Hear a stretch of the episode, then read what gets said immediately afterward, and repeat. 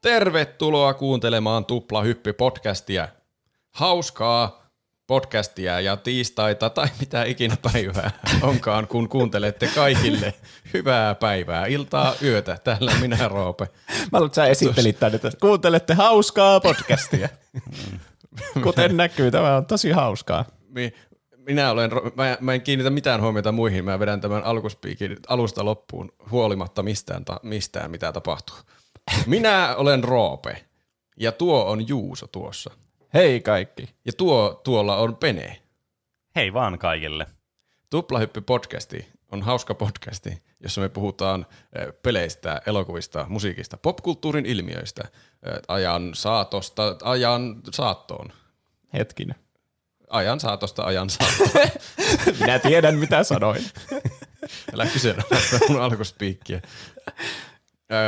Meillä on aina kaksi aihetta, jotka tarjoaa meille meidän mahtavat Patreon-tukijat. Ja jos haluat liittyä meidän mahtaviin Patreon-tukijoihin, niin se on mahdollista osoitteessa patreon.com kautta tuplahyppy. Siellä kun laittaa meille euron tai mitä tahansa summaa siitä ylöspäin, niin saa mahtavia lisää sisältöjä meidän podcastista. Näin on. Tämän päivän aiheet on jännittäviä. Tauon jälkeen Penellä on jo valmiiksi kutkuttavan latautunut aihe, kun me vissiin keskustellaan, että onko pelistudiot laiskoja nykyään. Mm, kyllä, tämmöinen varmasti todella, äh, sanotaanko tämmöinen kärjistetty tapa ilmaista asiaa, koska se Niin. herättää keskustelua. Ja me keskustellaan täällä kolmestaan, plus teidän kuuntelijoiden kommenttien perusteella, että onko näin, että pelistudiot on nykyään laiskoja vai mitä mieltä me ollaan nykystu- nykypelistudioiden tilanteesta ja niistä asioista, mitä ne sanoo ja tekee. Niin, tehkää, että ei ole tullut pitkä aikaa mitään crunch-uutisia, niin mitä te siellä oikein teette? Niinpä. Laiskottelette. Takaisin hikikoppiin ne saatanan devaet. No joo. Koodatkaa. Eh, ennen taukoa, ennen taukoa on Juuson aihe. Ja me tiedetään Penen kanssa siitä hyvin vähän. Me tiedetään, että se mm. liittyy siihen uh ääneen. Ahaa, niin totta. Kuuluuko tämä? Vähän se kuuluu, Kuuluu. sieltä. Mun aihe, aihe on siis tällä viikolla tuo uff-ääniefekti ja sen tarina sen takaan. Ja Ai vitsi. älkää vielä poistuko, jos olette silleen, että mitä vittua. Mikä aihe mukaan tuo on? Mi- Onko teillä loppunut ideat, koska tämä on hyvä aihe oikeasti? Sehän nähdään. Mm. Tämä lähti siitä, mä katsoin sellaisen kaksituntisen YouTube-videon, joka nimi oli vain joku Roblox uff.mp3. Okei. Nice. Sen oli tehnyt H Bomber Guy. Aaman kuullut siitä tyypistä. Joo. Ja se niinku, mä olin silleen, tää on täydellinen tuplahyppyaihe tämä koko uff ääniefekti. Hmm. Se, tää on niinku just semmonen meidän niinku parhaimmista semmonen niinku Chronicles of Elyria-mainen, tai mikä se on se tyyppi, joka teki Bob, joka teki sitä peliä siellä, mm. siellä eristyksessä ja kuvasi Kyllä. sitä niinku johonkin nettiin. Jep. Tämä on semmoinen, joka vaan paljastuu, semmoinen kaninkolo, joka vaan syvenee ja syvenee, mitä enemmän Kyllä. tästä tietää. Kuulostaa hyvältä. Ne on aivan mun mielestä mahtavia. Just sellaiset, että sä niinku uppurit johonkin todella outoon asiaan, ja sitten se vaan niinku jatkuu ja jatkuu ja jatkuu se outous siinä, ja ne kaikki käänteet ja muut, niin ai vitsi, niin. Niin. en malta odottaa mm. kyllä. Toivottavasti mä saan selitettyä tämän myös teille hyvin, niin kyselkää paljon, Kysellään jos paljon. mä selitän huonosti. Kyllä. Mä aloitan kyselemisellä. Miksi mehän täällä soundboardilla on ääniefekti? Se johtuu varmasti Penestä jotenkin. Se oli joskus siellä sen takia, että meillä oli joku kisa joskus, jonka mä muistaakseni järjestin, jossa oli, että tuli vastaus, että vastatteko oikein vai ei, niin sitten tuli semmoinen onnistumisääni tai sitten toi uuf-ääni. Mm. Niin. Tuohan on siis niin Robloxin kuolemisääni. Mm. kun hahmo jotenkin resettaa tai tuhoutuu siinä pelissä, niin sitten kuuluu uh.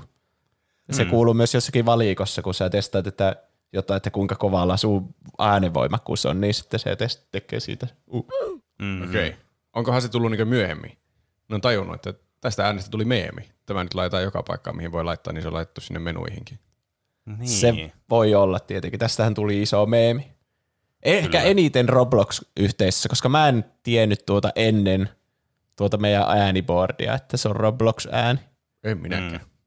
Musta tuntuu, että mä oon joskus jossakin työ, työpaikan kahvipöytäkeskustelussa joku mainitsi, että Aa, vitsi se Robloxi uuf ääni, että se olikin jännä, se ei ollutkaan sen keksimä, kuka sen väitti keksineensä tai jotain, ja mä olin silleen, ah okei, okay. Mutta en sitten kiinnittänyt siihen mitään enempää huomiota. Ai.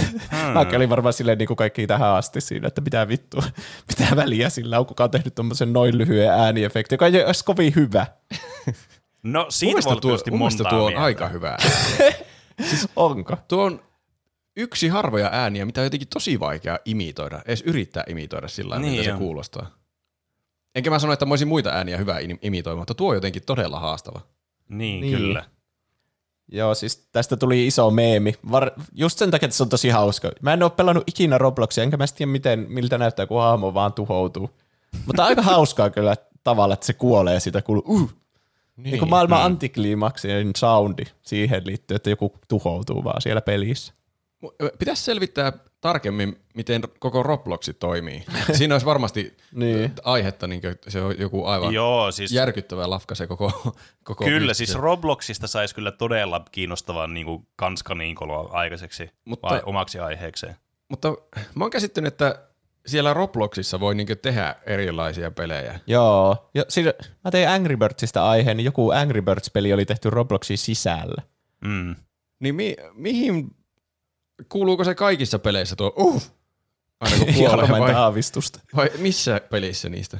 Ja mun mielestä, mä en, en ole siis itse pelannut kanskaan Robloxia niin itse, niin mä en voi varmaksi tätä sanoa, mutta mun ymmärtääkseni niitä pelejä pystyy muokkaamaan varmast, varmaan sen verran, että sä voit päättää, että minkälainen kuolemisääni siinä on, mutta tuo Tämä on se defaultti default, joo. Siis tämä tulee mm. sen mukana, kun sä lataasit sen pelin. Että tämä on okay. se default kuolemisääni. En kyllä näe syytä, miksi kukaan valitsisi jonkun eri äänen kuolemisääneksi. No se on kyllä niin. siis Niin. ihan totta puhut. Tästä siis on tehty kaikenlaisia remiksejä. Mä nyt muodon vuoksi availen jotain näitä mun linkkejä, mitä mä oon laittanut tänne ylös, niin saatte käsityksestä niinku, mikä... Onko tää hirveän iso olla?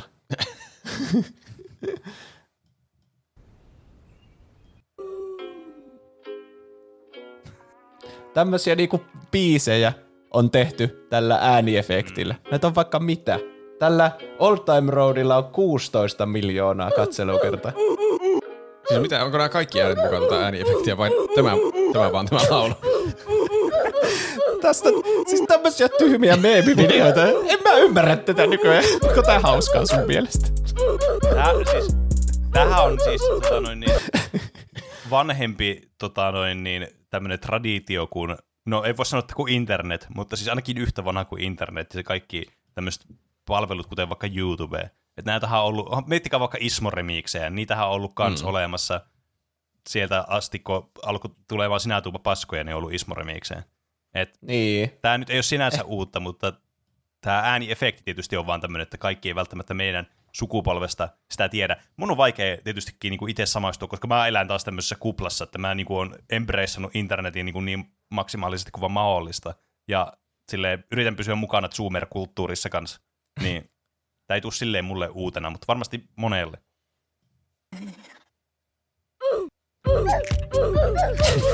Näillä on miljoonia katselukertoja. Ne on niinku musiikkivideoita, jossa on vaan Roblox-hahmot, hahmon päät noille, ja sitten käytetään tuota efektiä mahdollisimman paljon. Okei. Okay. Miljoonia katselukertoja. Hmm.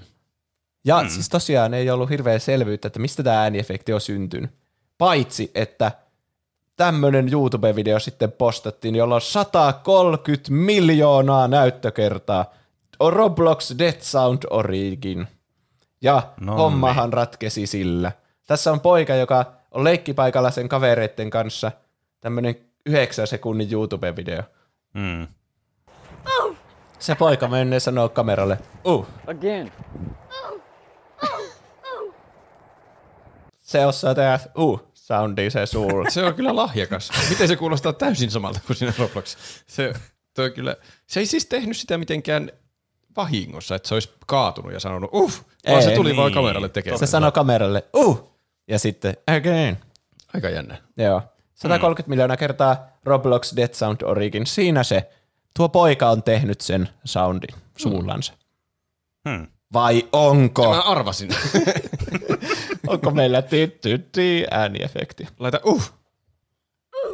Uh, ei oo. Se Pitäis- poika valehteli Se meille. tehdä tuolla semmoinen tyn, tyn, tyn remix. Aa, niin totta. Mutta kuka on tehnyt tämän ääniefektin? Eli niin, iso meemi, tuo koko ääniefekti, kuka ei oikein tiennyt, mistä se on lähtenyt, hyväksyttiin, että no se on varmasti tuo, tuolla on niin paljon katselukertoja, ja se kuulostaa myös aika paljon siltä, mm. että jos sitä muokkaa sopivasti, niin siitä tulee tuommoinen uff. Mm. Joo, kyllä. Kunnes kesäkuun ensimmäisenä päivänä vuonna 2019 Reddit-käyttäjä Plasmonode Monode postasi näin. I found where the oof sound originates from. A game called Messia.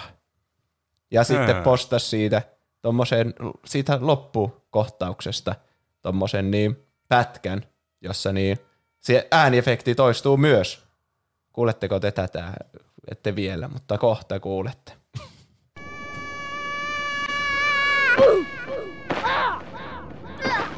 Tuommoinen ihme enkelihahmo lensi maahan tai Kyllä toi, toi uuf oli kyllä siis niin, kuin niin siis u, toi uuf ääni kuin vaan olla ja voi. Tuosta ei ole mitään epäilystä. Se oli vuonna 2000 julkaistu peli, eli paljon ennen kuin tuo poika siellä leikkipaikalla oli edes syntynyt. Se oli siis törkeä huijari tuo poika. Niin, Niin. jep. Nyt löytyy oikeasti. Eli 2000, yli 20 vuotta. Ja tuo ääni on ollut Robloxissa mun mielestä 2006 vuodesta asti, eli niinku, kukaan ei ole saanut tietää, että se on otettu jostakin randomi pelistä vaan. Toi on kyllä jännä, varsinkin ottaen huomioon, että no okei, ehkä tota ei alettu tekemään silleen, niin kuin, että tästä tulee tämmöinen tosi iso juttu, ja silleen, tiedättekö, että tämä tää räjähtää käsiin tämä koko homma ja niin poispäin. Mutta vois kuvitella, että kun teet tuommoisen peliin, niin vähän pitää ottaa selvää, että mitä assetteja sä siellä käytät. No Ehkä niinpä. toi on niin ollut luulis. semmoista villiä länttä vielä tuo 2000-luvun alkupuoli vielä. Mm. Yksi tommonen pikku uff-ääni ei kukaan varmaan huomaa. Se, Niin. Mitkä on todennäköisyydet, että tämä ääni nousisi pinnalle joskus tulevaisuudessa? Tämä peli julkaistu 2000 toimintaseikkailu genreltä, että tässä pelataan semmoisella ihme en, pikkusella enkelillä. Ja se päästelee sitä uff-ääntä siis monessa muissakin kohti sitä peliä. Muun muassa, kun sä lennät ja törmät seinään, niin se tekee si- silloinkin sen mm. ääniefektin. Ja Mikä tämän pelin nimi olikaan vielä? Messia. Niinku muistutuksen? Messia.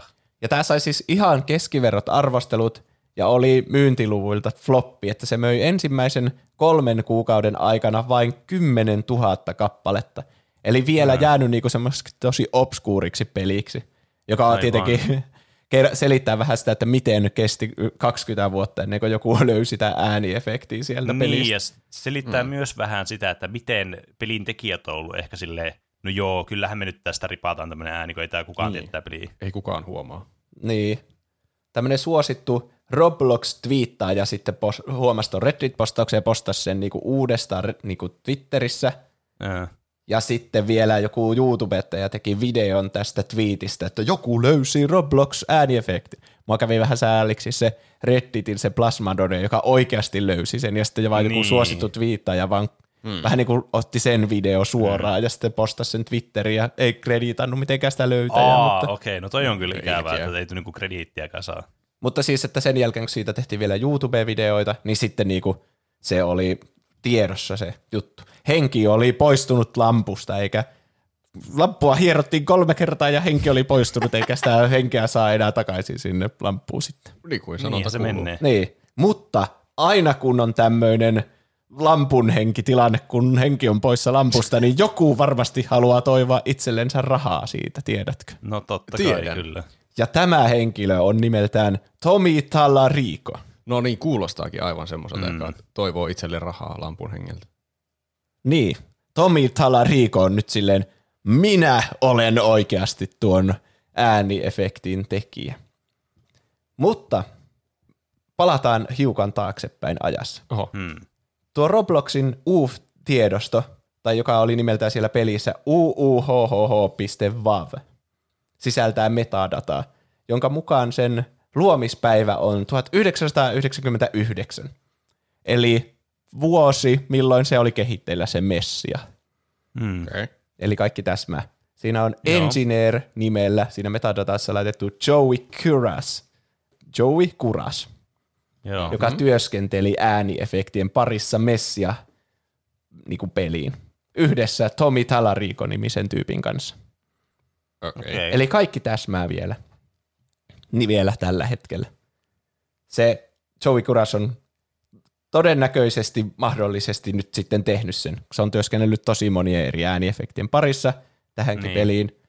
Ja sen ääniefekti omistaa Tommy Talarico Studios, joka on se niinku ääniefektien tuottaja. Se on monesti peleissä ollut semmoinen ulkoistettu ääniefektien mm. niinku tekevä semmoinen studio, jonka, Joo, okei. työ, joka työntekijä siis tuo Joey Kuras oli tuohon aika. Se teki Joo. musiikkeja ja pelin ääni. Ja sen Tommy Talarico Studiosin omistaja on tuo Tommy Talarico-niminen tyyppi. Okei. Okay. Eli aika okay. kuulostaa sille open and shut caseiltä nyt. No No joo, kieltämättä kyllä, nyt kun Me sä tuomittiin. asian noin. tuomittiin Tommi liian aikaisin selvästi. Vai tuomittiin? Vuonna 2019 sen jälkeen, kun tuo oli trendannut tuo UF-ääniefektin alkuperä, niin Tommy twiittasi näin. This is interesting information for me to hear considering my company, Tommy Talarico Studios Inc., created and owns all the sounds for Messia. As seen in recent YouTube videos, a sound effect used in Roblox was created by my lead sound designer Joey Kuras back in the late 90s. Tälleen mm-hmm. se twiittasi. Mutta okay. se poisti sen twiitin päiviä myöhemmin. Mm. Miksi? Sitten se postasi seuraavana näin. Olikohan se seuraavana päivänä tai joskus siinä kohun edetessä. Having never played Roblox, can someone confirm that this is a sound effect that comes with the download of the game? Surprised to see literally tens of millions of views on YouTube of this sound we created and I myself recorded. Can people tell me more about this? Eli se aluksi sanoi, että sen, se oli created by my lead designer, mutta nyt se vaihtoi sitä, että we created and I myself Itse oli recorded. mukaan vielä nau- nauhoittanut sen. Ja sitten taas hetkeä myöhemmin se twiittasi näin. Literally hundreds of millions of views of this sound on YouTube. Millions of memes. A sound I created, Joey edited, and I own and was never asked to license or credited for. Se hiljalleen ottaa vähän enemmän ja enemmän kunniaa koko ajan tuosta Niin. äänestä. Eli Kyllä. nyt se on itse luonut sen Ja omasta varsinkin mielestään. siis se, mä- mua häiritsee tässä se, että voisit, voisitteko kertoa mulle enemmän tästä, tiedättekö, postaa sa- näppäimistä sauhuteen jonnekin Twitteriin tai jonnekin tai. Ja sitten sulla on Google käytössä, voitko vittu itse googlata tämä asia? Niinpä, lataa se peli ja katso, että onko siellä se sun ääni ja sitten. Selvitä itse tämä asia. Niin. Ja sen jälkeen, kun Tomi oli kuullut ja lisää faktoja tästä, Aha. se oli ottanut myös yhteyttä Robloxiin. Niin kuin siitä okay. ääniefektiossa. Tarkkoja yksityiskohtia siitä ei tiedä muuta kuin mitä se Tomi kertoi striimissä, jonka se piti YouTubessa tammikuussa 2020 puhuakseen tästä kohusta. Okei. Okay. Okei. Okay. Se kertoi, että se on pyytänyt rahaa Robloxin kehittäjiltä, ettei sitä ääniefektiä tarvisi poistaa, että saadaan sovittua tämä kulus- koli- kulissien takana. Niin. Mm. Ja mä en halua, että se poistetaan, mä vaan haluan, että te maksatte mulle siitä käytöstä. Siis oikeasti ihan, tässä... siis, ihan niin kuin ymmärrettävää, jos tämä niin kuin pitää kuittinsa tämä tarina. Niin. Ja mun mielestä kivaa tuommoinen, niin kuin, että okei, tästä on tullut jo näin iso juttu ja tämmöinen ikoninen osa tätä, niin hei, saatte pitää sen, sovitaan vaan tämmöinen joku maksu tästä, että teettekö tekijät saa rahaa. Just Pieni, näihin niin. niin kuin juttuihin uskomista. pieni nimellinen muutaman miljardin Niin, kyllä. maksu. Niin, jep. Siis jos mä oon ymmärtänyt oikein, niin se Roblox ei mitenkään tahallaan ollut varastanut tätä, vaan Niin, ne oli aivan. ostanut niinku semmoisen vähän niin kuin royalty free jonkun CDn tyyliin, että mm. tässä on pelien tämmöisiä stokkiääniefektejä. Niin, Ja aivan. joku oli sitä levyä varten sitten ripannut sen Aha. sieltä. Aivan, klassikko. Siis joo, Ja jättänyt metadatat muuten- ja kaikki. Tämä on muuten itse asiassa jännittävää kaninkolo kans, mihin pystyisi menemään, mutta joo, tämmöiset niinku 2000-luvun puolella tämmöiset sample-rippaamiset ja muutenkin niinku myyään tämmöisiä sample-päkkejä ja muuta. Tämä siis leviää siis ihan niin kuin musiikin tuotanto niin kuin yhtiöihin ja tämmöiset, jotka tuottaa ääniä, mitä ostetaan ja mitä on käytetty, varsinkin tuohon aikaan todella paljon. Ja ne on vaan ripaattu siis just jostain muista biiseistä tai tämmöisistä, ja niistä on ollut tämmöisiä samanlaisia niin kuin ongelmia sitten, että hei, te myytte varastettua sisältöä. Että tuo oli tommonen niin kuin, Et mä ymmärrän kyllä, että tässä on käynyt tällä tavalla. Tämä kuulostaa ihan niin kuin just tuon aikakauden niin kuin semmoiselta legiitiltä asialta, mitä on voinut tapahtua. Niinpä. Hmm. Ne Roblox-tyypit ei suostunut maksamaan sille, mitä se halusi. Ja Okei. siltä Kiinnostaisi kysyttiin, tietää, paljonko se on halunnut siitä. siltä Niin. kysyttiin useita useita kertoja sen striimin aikana, että paljonko se on saanut. No niin. Mutta ainut, mihin se suostui vastaamaan, paljonko on suhdeluku sen pyydetyn ja sitten ne Robloxin tarjoaman summan välissä. Että ne tarjos antamaan rahaa, mutta se ei kelvannut Tomille. Niin, aivan. Okay. Että se pyysi rahaa ja sitten ne tarjosi jotain, ei saanut sovintoa aikaiseksi. Ja sitten Tomi hiiltyi tästä ja teki ton striimin. No tuo suhdelukuhan on täysin hyödytön, kun ei tiedä kumpaakaan näistä Niin. luvuista. Suhdeluku Kyllä. on sata kertaa. Että jos ne pyysi do yhden dollarin, niin Tomi oli pyytänyt sata dollaria. Ja Niin. jos ne tarjosi tuhat dollaria, niin Tomi oli pyytänyt sata tuhatta dollaria. Mm. Hmm. Toi on aika huono suhdeluku, tai siis se ei pistä mun mielestä kyllä. tätä Tomia kovin hyvään valoon. Niin se on aika Tämän niinku optimisesti tarinan lähtenyt. tiedoilla. Se sanoo, että tuo ääniefekti on tehnyt Robloxista sen pelisarjan tai pelin, mikä se on tänä päivänä. Että miljoonat pelaajat on löytänyt Robloxin tuon ääniefektin takia. Mm. Ja sen takia mm. se vaatii niinku isoja korvauksia siitä. Hmm. Siis ymmärrän tämän ajatuksen tässä taustalla, mutta tosi vaikea mennä todentamaan tuommoista. Toi on aika niin kuin, toi on niin kuin ihan mahdoton väite siinä mielessä, että okei mä uskon, että varmasti on paljon paljon paljon pelaajia, jotka on löytänyt Robloxin tuon meemin takia. Mutta silleen, miten sä niin kuin todistat sen Mm. oikeasti? Siihen tarvii taitavan asianajajan, jos oikeuteen lähtee tuon, Niin, tuon kyllä. keissin kanssa. Niinpä. Tästä kohun seurauksena sitten Roblox tietenkin poisti sen UF-ääniefektin. Mm, joo, ja korvasi sen semmoisella ihmisten vihaamalla, paskemmalla ouch-ääniefektillä heinäkuussa 2022, eli aika kauan ne Joo. piti sitä UFia vielä siellä. Kyllä, siis joo, ei, mä, mä oon kans, en ole fani sillä äänefektillä, kyllä uuf on se kyllä oikee. Real Sen- shit. Olisiko ne voinut vaan nauhoittaa uudestaan jonkun uff, ja sitten laittaa sen siihen paikalle. Et se ei ole ihan sama uff, mutta se kuulostaa samalta. Ne olisi vain ottanut sen leikkipaikan pojan siihen. Niin, se kuulosti täysin samalta. Niin. Mm. Sen ääniefekti voi kuitenkin ostaa jostakin. Mä en tiedä nyt tarkkaan, miten Roblox toimii, mutta siellä voi myö assetteja. Okei. Aha. niin, niin sen voi ostaa sen alkuperäisen UF-ääniefektin.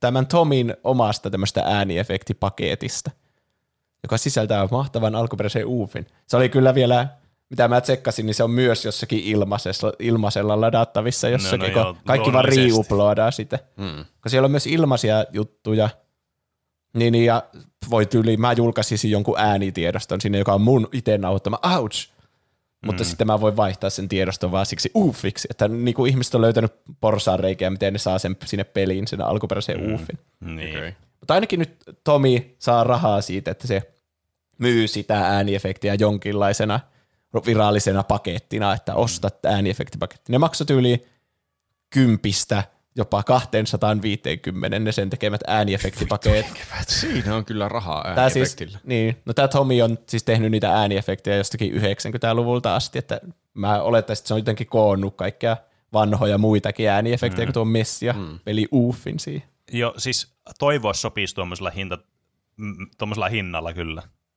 Ja tämän kohun jälkeen, no loppu hyvin, kaikki hyvin, ei tarvinnut mennä oikeuteen ja muuta. Tomi saa siitä jotain rahaa ilmeisesti, kun se myy sitä ääniefektiä. Ja sitten Tomi jatkaa kertomista, että minä olen tosiaan se, joka teki UF-ääniefektin Robloxiin. Se sanoo sen just tolla tavalla, että minä tein sen Robloxiin, sen ääniefektin. Okei. Sillä lukee Twitter-biossa, että the creator of Roblox UF. Se on, se on nojannut aivan niin täydellä painolla tähän faktaan. Kyllä. Jep. Ja sitten se esittelee itsensä niin kuin videoissa silleen, niin kuin kun se kertoo sen isoimmista saavutuksista, niin se, ni- se sanoo siinä, että, että I created the UF sound for Roblox. Okei. Okay. Okay. Ja se alkoi myymään UF-merchia, joka näytti ihan hirveältä, että siinä on jotain T-paita, jossa vaan lukee OOF. Ja se on, okay. Wow. niin kuin, mä en tiedä, mikä, ei se omista mitään kuvaa tavalla. Niinpä. Se on, on pelkkä UF. Kuka tahansa voisi tehdä UF-paidan ja myydä sitä, ja se ajaisi tavallaan Niin. saman asian. Niin. No siis kyllä, joo. että nyt loppu hyvin, kaikki hyvin. Tomi sai krediitit takaisin itselleen, ehkä eikä se leikkipaikan huijaripoika. Niin, Jotenkin. kyllä. Musta tuntuu, että se on tulossa joku järisyttävä käänne näillä näppäimillä. Te- Te luulette, että sen isoin saavutus oli tuo. Tomi on saavuttanut vaikka minkälaisia uskomattomia asioita elämässä, että totta kai se on tehnyt lisäksi Oof Soundin. Okei. Tomihan on ihan lisää. julkis. Se on ollut MTV Grips-ohjelmassa ja se kertoo oh. useissa haastatteluissa. Joskus se sanoi jopa, että se on ollut pari kertaa siinä Grips-ohjelmassa. Oho, se on ladannut sen jakson Gripsistä sen omalle YouTube-kanavallekin ja nimennyt sen MTV Grips Tomi Talarico, Okei. Okay. josta se on katto, joka voi katsoa sen jakson sieltä. Eli todisteet löytyy. Tomilla on seitsemän Guinnessin ennätystä, No jopas. Mm-hmm. jotka sillä on esillä sen omassa hu- hienossa talossansa. Mi- No ja kyllä siis ennätykset on kyllä kans just sellainen asia, että oho, niistäkin saisi kyllä omaan, omaan ränttinsä. kolme tärkeintä ennätystä, mitä se on saanut, on henkilö, joka on työskennellyt isoimman määrän videopelejä eteen. Se on yli 350 hänen omien sanojensa mukaan. Omien sanojensa mukaan. Niin, kyllä. Lukee Koska- siinä Siis ennätystodistuksessa. niin koska tuota, Guinness, niitä ei vittu kiinnosta vittuakaan. Sä voit vaan väittää niille jotakin ja ne uskoo sen. Joo, ne ei vissiin hirveänä tee taustatyötä varmistaakseen, Juu, että ei. asiat on oikeasti tapahtunut. Pisimpään jatkunut sinfonia kiertue yli 520 konsertilla. Tämä tuli Ja- puun takaa kyllä tämä. Pitänyt isoimman sinfoniakonsertin ikinä 752 000 ihmistä liveenä katsomassa Pekingissä. Okei. Okay. Pekingin Okei. Olympiastadionilla Birds Nestissä. Pitänyt isoimman konsertin. Siis pitää, missä roolissa se on sen pitänyt? Se, mitä se soittaa kitaraa ja se omistaa sen konserttiketjun. Ahaa. Se omistaa semmoisen kuin Video Games Live, semmoisen konserttisarjan, joka järjestää tämmöisiä keikkoja. Aa. Tomin Okei. omien sanojensa mukaan siellä oli liveenä paikan, tai siis siellä Olympiastadionilla oli 130 000 ihmistä paikan päällä siellä, ja loput sitten näistä 752 000 ihmisestä oli ulkopuolella katsomassa. Mutta aivan uskomatonta, että ihmisiä menee miljoona Se on kappaletta. kyllä siis todella paljon ihmisiä. Niin. Kyllä. yhtä konserttia. Jossakin haastattelussa se on pyöristänyt sen, että yli miljoona oli katsomassa sitä keikkaa. Close enough. Tommy työskenteli Metroid Primein parissa viisi vuotta yhdessä käsi kädessä Shigeru Miyamoton kanssa. Tämän hän kertoo aina, kun häntä haastatellaan. Se kertoo kyllä tosi monta asiaa, kun sitä haastatellaan. Onko sillä on varmasti aivan hirvittävä litania aina sen saavutuksia ennen kuin alkaa mikään haastattelu oikeasti. Niinpä. Siis ne oli jo vuosia Shigeru Miyamoton kanssa puhunut, että niiden pitäisi yhdessä tehdä joku peli. Ja Mm. siinä Metroid Primeissa Miyamoto antoi siis vapaat kädet Tomi Talaricolle, että tee ensin ääniefektit ja me suunnitellaan pelin aseet niiden ääniefektien perusteella. Oho, että no niin. kokeillaan tämmöistä hienoa uutta kokeellista tapaa, että niillä on inspiraatio sitten niillä pelin kehittäjällä kehittää, että minkälaiset aseet näistä ääniefekteistä saisi tehtyä. Tässä Siis aiheessa kyllä- oppii uusia asioita Metroidistakin. Niinpä.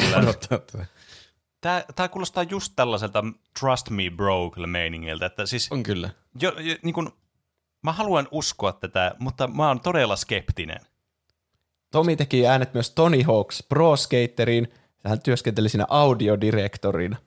Se Tomi kuulemma itse jopa on se, kun hahmo kaatuu ja sanoo uff tai jotain, ouch, niin Tomi ainakin itse tälleen nauhoittanut sen oma, se on niinku sen omaa ääntä. Okei. Niin, no ainakin mä niinku ymmärrän tämän sen repertuarin puolesta, että se varmaan niinku, tämä voisi pitää kuittinsa kyllä. Siis nämä on kyllä just tämmöisiä väitteitä, että nämä kuulostaa ihan päättömiltä, mutta näissä on just sen verran, tiedätkö, tämmöistä liikkumavaraa, että nämä voi uskoa todeksi. Mm. Ja justiin sopivan semmos, no, osa näistä sopivan semmoisia, että niitä on vaikea niinkö todistaa vääräksi Niin. ilman, että niinkö löytää sitä oi- oikeaa äänen alkulähdettä. mm. Tomi työskenteli myös kolmen ensimmäisen Guitar Hero-pelin parissa, Okei. Okay. Ja Tomi oli ensimmäinen amerikkalainen, joka työskenteli Sonic the Hedgehog-pelisarjan parissa. Eli aikamoinen mm. niin kuin legenda kyseessä. Ja nyt kaikkien näiden päälle seitsemän kineisiä ja MTV Cripsit ja ensimmäinen, joka oli Sonicin parissa työskennellyt, teki Tony mm. Hawkin äänet ja oli audiodirektor. Kaiken lisäksi nyt se on the creator of Roblox Oof Sound. ja sen se valitsi mm. laittaa se johonkin twitter Eli aivan uskomaton tyyppi. No kieltämättä kyllä. On kyllä siis kirjaimellisesti aivan uskomaton tyyppi.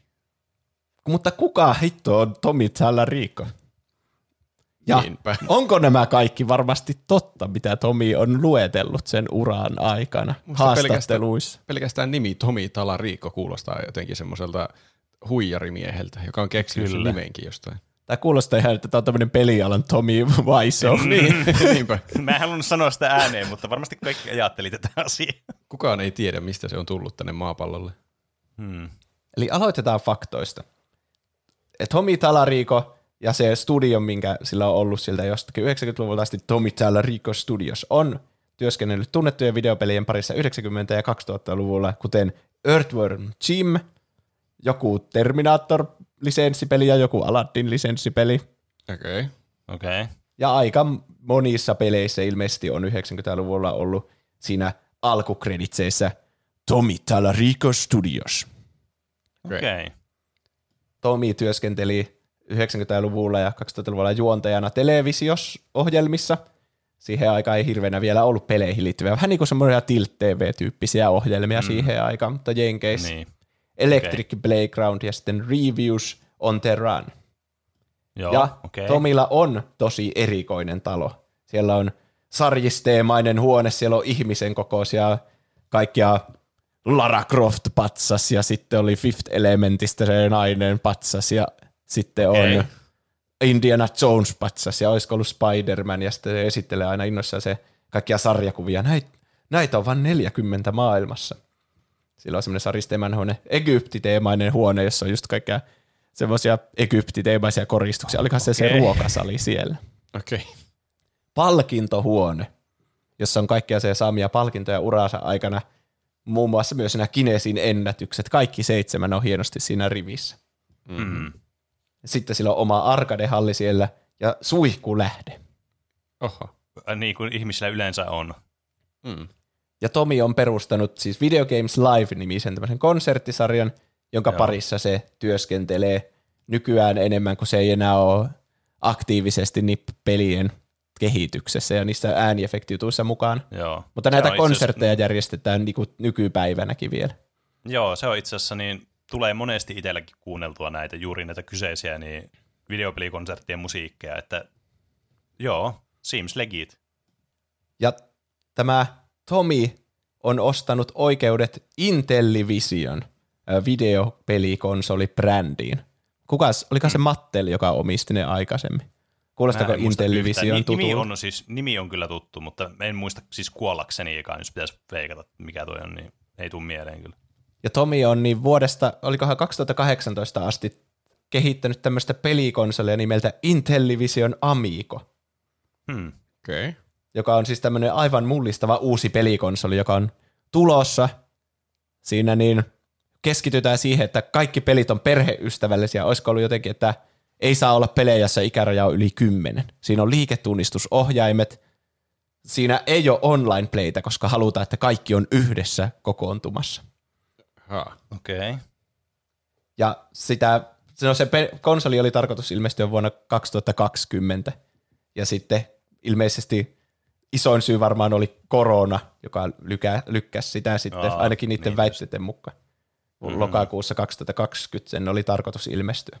Ja vielä siinä striimissä, minkä se piti tammikuussa 2020, niin se mainosti samalla, että, että hei, muistakaa, että on tulossa tämä mun uusi konsoli Intellivision Amigo. Hmm. Ostakaa, hmm. ennakkotilaatkaa se. Tomi avasi kaksi isoa konttoria kallille paikoille – Kaliforniaan ja Utahiin. Ja siis niistä on videot, missä se esittelee niitä konttoreita. Ihan helvetin isoja, mutta kuetta ei ole siellä töissä. Mikä tuntuu vähän kummalliselta. Tämä, nyt, no se kyllä kieltämättä tuntuu kyllä just semmoiselta scam-artistilta tämä kaveri. Ja se on kerännyt Kickstarterissa, niin, ei Kickstarterissa, vaan er, Kickstarter-tyyppisissä tämmöisissä vastaavissa niin kuin mm. rahankeruu sivustoille rahaa sitten tälle konsolille, että se sanoo, että se on aivan kohta tulossa, että meillä on raketti valmiina ja me tarvitaan vain lähtölaukaus, niin konsoli tulee markkinoille. Mm. Muun muassa Fig, Republic ja Start Engine nimisissä, nimisissä palveluissa. Sillä on ollut Kickstarter-kampanja. Osassa se on jopa käyttänyt ihan täsmälleen samoja esittelymateriaaleja, että aina se on aivan vain muutaman miljoonan päässä vielä ja jostain syystä mm. ihmiset on laittanut niihin rahaa sitten. Aina jotain kymmenen miljoonaa per, per Kickstarter-kampanja. Hmm. Että sillä rahalla se on selvästi saanut ainakin niin ne toimistot sitten ostettua, jos ei muuta. Mutta mm. konsolia ei ole vieläkään näky- näkyvissä, vaikka se on lupaillut sitä nyt tuosta 2020 vuodesta, että nyt se julkaistaan. Mutta toimistot on jo aika hyvä. Se on hyvällä mallilla jo. Niin, tarvii siellä vielä työntekijöitä. Mm. Se oli vieläkin, että siis mä yritin katsoa, että voinko mä ostaa mitenkään tätä konsolia vieläkään. Niin sieltä voi ostaa jonkun semmoisen varauksen, että sä saat sen konsolista, kun se julkaistaan, mutta ei ollut Aha, mitään niinku, niin, milloin se julkaistaan ja muut. Ja sitten saa kaikkia lisäosia sinne konsoliin ostettua varmasti. Niin, tilaa heti, niin saat jonkun Founders Packin tyyliin. Tuosta on tehty juttuja tässä vuosien varrella sitä Intellivision Amigosta, ja pelijournalistit on vähän niin kuin, no dissannut sitä konsolia, että mitä helvettiä, tämä on ihan vanhan aikainen sille, että tämä kaikki niin. tekki tässä on mm. niin kuin vanhentunut, tämä on niin kuin jotain mobiilipelejä tyyli, ja osa niistä onkin ihan jotain mobiilipelejä, mitä vaan pyöritetään siinä. Niin. Aivan. Ja sitten ylipäätään sitä koko farssia, että, että mitä helvettiä ei kenenkään kannata laittaa tähän rahaa, että tämä on viivästynyt näin paljon. Ja Tommi on uhannut niitä lakitoimilla, että ette te saa no niin. näin tehdä. Miten te voi kritisoida minun tuotetta? Niin. Se on muun muassa kutsunut kaikki, jotka sitä kritisoi, niin gaming racist nimellä. Te olette vaan rasisteja. Siinä on kyllä Toi herkästi on siis lähtenyt ihan vitun ultrakringiä. Ei voi olla todellista. oh. Mutta nyt aletaanpas pohtimaan, onko Tomi oikeasti saavuttanut näitä asioita, mitä se on, mitä se on kertonut saavuttaneensa. Oh, nyt, nyt on kyllä, nyt jännittää. Täytyy sanoa, että mulla ei ole paljon uskoa Tomiin. Joo, Voi sanoa, että ei kyllä, ei kyllä itselläkään paljon, niin kuin, paljon heruu vielä. Tässä uskoa. vaiheessa jo te olette menettänyt uskon Tomiin. niin. Eli se siinä live-striimissä, minkä se piti, niin siltä kysytään paljon siitä ääniefektistä ja miten se teki sen, kun se väittää nyt, että se itse teki sen. Niin, kyllä. Mm. Niin se puhuu tosi oudosti siinä. Se muotoilee aina, että me, me laitettiin tämä tänne softaan. Se oli, se oli semmoinen puolen tunnin pro, prosessi, että me katsottiin, että se ääniefekti on sopiva mittainen ja korkeudeltaan sopiva. Me tehtiin siihen e- equalizer ja kaikkia muita crazyjä äänijuttuja ja sitten me vielä tallennettiin sen. Oh my god. Vitu kreisejä juttuja kyllä on tehty. Nyt on semmoista jargonia, että ei maalikko edes ymmärrä. Niin. Tallentaa nyt jotain. No niin. Se puhuu siitä niin oudolla tavalla kuin vaan voi olla, että mulla teki mieli ottaa siitä niinku tähän ääninäyte, kun se mukaan selittää sille, we did all this crazy, we did equalizer and you know, sitä pituutta mietittiin ja korkeus piti saa just oikeaksi, niin kuin selittää, että se oli ihan vitunmoinen vaikea prosessi tehdä se täydellinen uh. uh ääniefektistä messiä peliä varten. Hmm. Mikä on siis, se ei ole pelkästään todella epäilyttävää, eikö nämä voi vaan sanoa, miten te teitte sen. Niin, kuka sen teki? Jos sinä teit sen, niin voitko tehdä sen uudestaan tässä? Niin. Niin, se, kyllä. Se ja toi Joey... kyllä, niin kuin, siis varsinkin niin kuin, niin, siis to, toki mä en tiedä parafreisatko sä nyt tässä, mutta siis jos nämä, nämä on näitä hulluja niin kuin väitteitä, mitä se teki, niin tämä vaikuttaa henkilöltä, joka ei ihan hirveästi tiedä välttämättä sittenkään näistä asioista. mm, mutta niin. innostuneesti selittää kyllä tuommoisen niin melko ansioituneen bullshit-artistin tavoin tuota tilannetta. Mm-hmm. Sillä Joey Kurasilla, joka siis jopa tämä Tomi itsekin mainitsi sen siinä alkuperäisessä twiitissä, minkä se poisti jälkikäteen, että, se, että se oli mm. luonut se. Niin, niin se on listannut net, omille nettisivuille pitänyt vähän niin kuin semmoista netti-CVtä, jossa se listaa kaikki pelit, niin, minkä parissa joo. se on työskennellyt. Mm. Ja siellä lukee Messia-pelin kohdalla, että Design of all sound effects. Aivan. Mm. Ja myös Tony Hawk's Pro Skateri, joka on se iso juttu, mistä se Tommy aina jauhaa, että se on tehnyt siihen kaikki äänet. niin Joey listaa Joo. myös sen pelin omalla sivullaan, että Design of All Sound Effects. Ja Joeyn nimi oikeasti löytyy sieltä lopputeksteistä, mutta Tomin nimeä ei löydy sieltä lopputeksteistä. Hmm. Muuta kuin, mm-hmm. että siinä lukee Tomi Talarico Studios ja sen kohdalla Joey. Mutta Tomia mm. niin itsenään ei lue siellä missään. Vaikka mm. Tomi sanoi, että se oli audiodirektor, mikä on vähän jännä, että eikö semmoisen nimi mainittaisi siellä myös. Niin Niin. voisi kuvitella.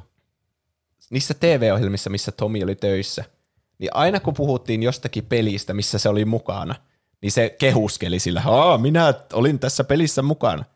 Tai sitten jos puhuttiin pelistä, jos, joka on vähän niin kuin liittyy johonkin toiseen peliin, esimerkiksi ne arvosteli Aladdin pelin, niin se alkoi hirveänä kehuskelemaan, että Aa, minäkin tein silloin siihen vanhempaan Aladdin peliin ääniefektejä. Niin. Mm. Että sillä oli tapana kehuskella niillä peleillä, missä se oli ollut mukana. Ja se on varmasti ihan sille eettistä pelijournalismia myös, kun ne arvostelee niitä pelejä, niin vähän niin kuin kertaa, jos on tehnyt jotain töitä niiden eteen. Niin, kyllä.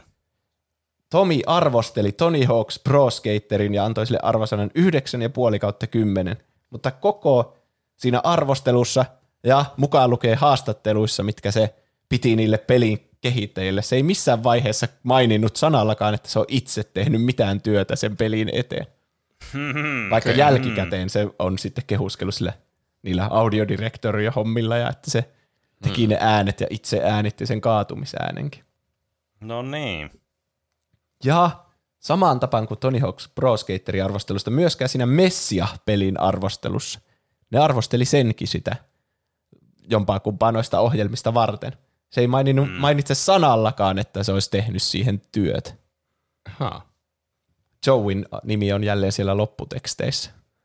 Niin kuin se sanookin siellä omalla nettisivulla, että Design of All Sound Effects. Niin. Mm. Tomi sanoi, että se oli ensimmäinen amerikkalainen, joka työskenteli Sonic-pelien parissa. Tai Mhm. niin. Mutta Sonic-pelit al- alkoi tulla jo 90-luvun alussa. Ja siis mä oon lukenut sen, tai kuunnellut sen elämän kerran siitä. Vitsi, mä en muista nyt sen tyypin nimeä, mutta se, joka auttoi siinä Segan tuomisessa Mm. sinne Jenkkeihin. Siinä ei tietenkään mainita Tomi Talaricoa sanallakaan. Ja Niin. siinä on aika paljon jenkkiläisiä ollut työskennellyssä jo silloin 90 ihan alusta asti sitten, Niin. kun siitä oltiin niinku im- importtaamassa sitten. Vaan peli, minkä parissa Tomi on oikeasti virallisesti työskennellyt, on Sonic the Black Knight, joka julkaistiin ei 90-luvulla, vaan vuonna 2009. Okei. Okay. Tuossa, vaiheessa on vaikea uskoa, että jos ensimmäinen tuollainen amerikkalainen, joka on työskennellyt Sonic Perifarissa. On kyllä. Niin. jep. Juuri, ehkä juuri tämän kyseisen Sonic-pelin parissa, mutta koko Sonic-pelisarjan parissa on vaikeampi kyllä uskoa. Ja Tomi sanoo siitä Metroid Primeista, että se työskenteli siis, se sanoi ihan suoraan viisi vuotta Miyamoton kanssa käsi kädessä. Tässä on lainaus Wikipediasta. Tomi Talarico Studios initially provided sound effects for the game, but Miyamoto deemed them not good enough for an extended presentation at uh, Space World 2001. Ja tämän jälkeen uh, Tomi Talarico Studiosin sopimus katkaistiin kesken sen Metroid Primein kehityksen. Ja ääniefektien tekeminen siirrettiin jollekin Retro Studiosiin jollekin sisäiselle ääniefektitalolle, eikä tälle ulkoiselle. Hmm. Okei. Okay. Ei Ja siis- kovin hyvää. Tomi Talarikon nimeä ei mainita ollenkaan Metroid Primein lopputeksteissä. Mm. Vaikka se sanoo, että ne, ää, ne aseiden niin kuin toiminta suunniteltiin niiden sen tekemien ääniefektien perusteella. Luulisin, että sillä saisi paikan lopputeksteihin. Ja se sanoo, että vii... Mä pidin tätäkin, että se sanoi, että ne viisi vuotta teki sitä peliä sen yhdessä sen Shigeru Miyamoton kanssa. Mm. Mutta googlaamalla mä, mä googlasin, että kauanko sitä tehtiin sitä peliä, niin löytyi, että the devel- development of Metroid Prime lasted two and a half to three years from its its inception. Ja sitten from 99 vuoteen 2002, 2002 asti. Eli niin. Niin. kuin kolme vuotta maksimissa. Se Tomi on pidellyt Miyamoton kädestä jo ennen kuin on alkanut tekemään sitä peliä. Se on istuttanut jotain alitajuisia ajatuksia niistä äänistä. Niin, tehnyt Varmaan. Inceptioni. Kyllä. Niin. Se on From oikeasti sen peli inception, kokonaan. sen takia siinä main. Aivan. Tomi arvosteli myös Metroid Primein telkkarissa. Se ei maininnut missään vaiheessa, että se on tehnyt töitä sen eteen silloin, kun se tämän arvostelun hetkellä. Mm. Ja jopa dissasi monia asioita siinä pelissä. Toisin kuin muut. Kaikkihan kehui sitä ja se on niinku Metakritiikissä yli 90. Tomi, mm. antoi, sille yhe, mm. Tomi antoi sille 7,5 arvosana, joka oli yksi huonoimmista, mitä kukaan on antanut sille pelille. Mm. Mikä on vähän ristiriidassa sen kanssa, kuinka ylpeästi se kertoo siitä, kuinka tärkeä rooli sillä on sen pelin No kehittämisessä joo, nyt jälkikäteen. Mutta toisaalta jos Wikipediaa kukaan haluaa uskoa, niin se sopii yhteen sen tarinan kanssa, että se on potkittu kokonaan siitä projektista pois jossain vaiheessa ja se on mm. että perkele, ihan huono peli muutenkin oli tämä. Toi on kyllä totta, toi on kyllä totta. Entä ne Guitar Hero? Sehän sanoi, että se on tehnyt kolmen Guitar Hero-pelin parissa töitä. Mm. Tomi mainitaan yhden Guitar Hero-pelin lopputeksteissä, mutta se on Industry Thanks to-osiossa. Haa.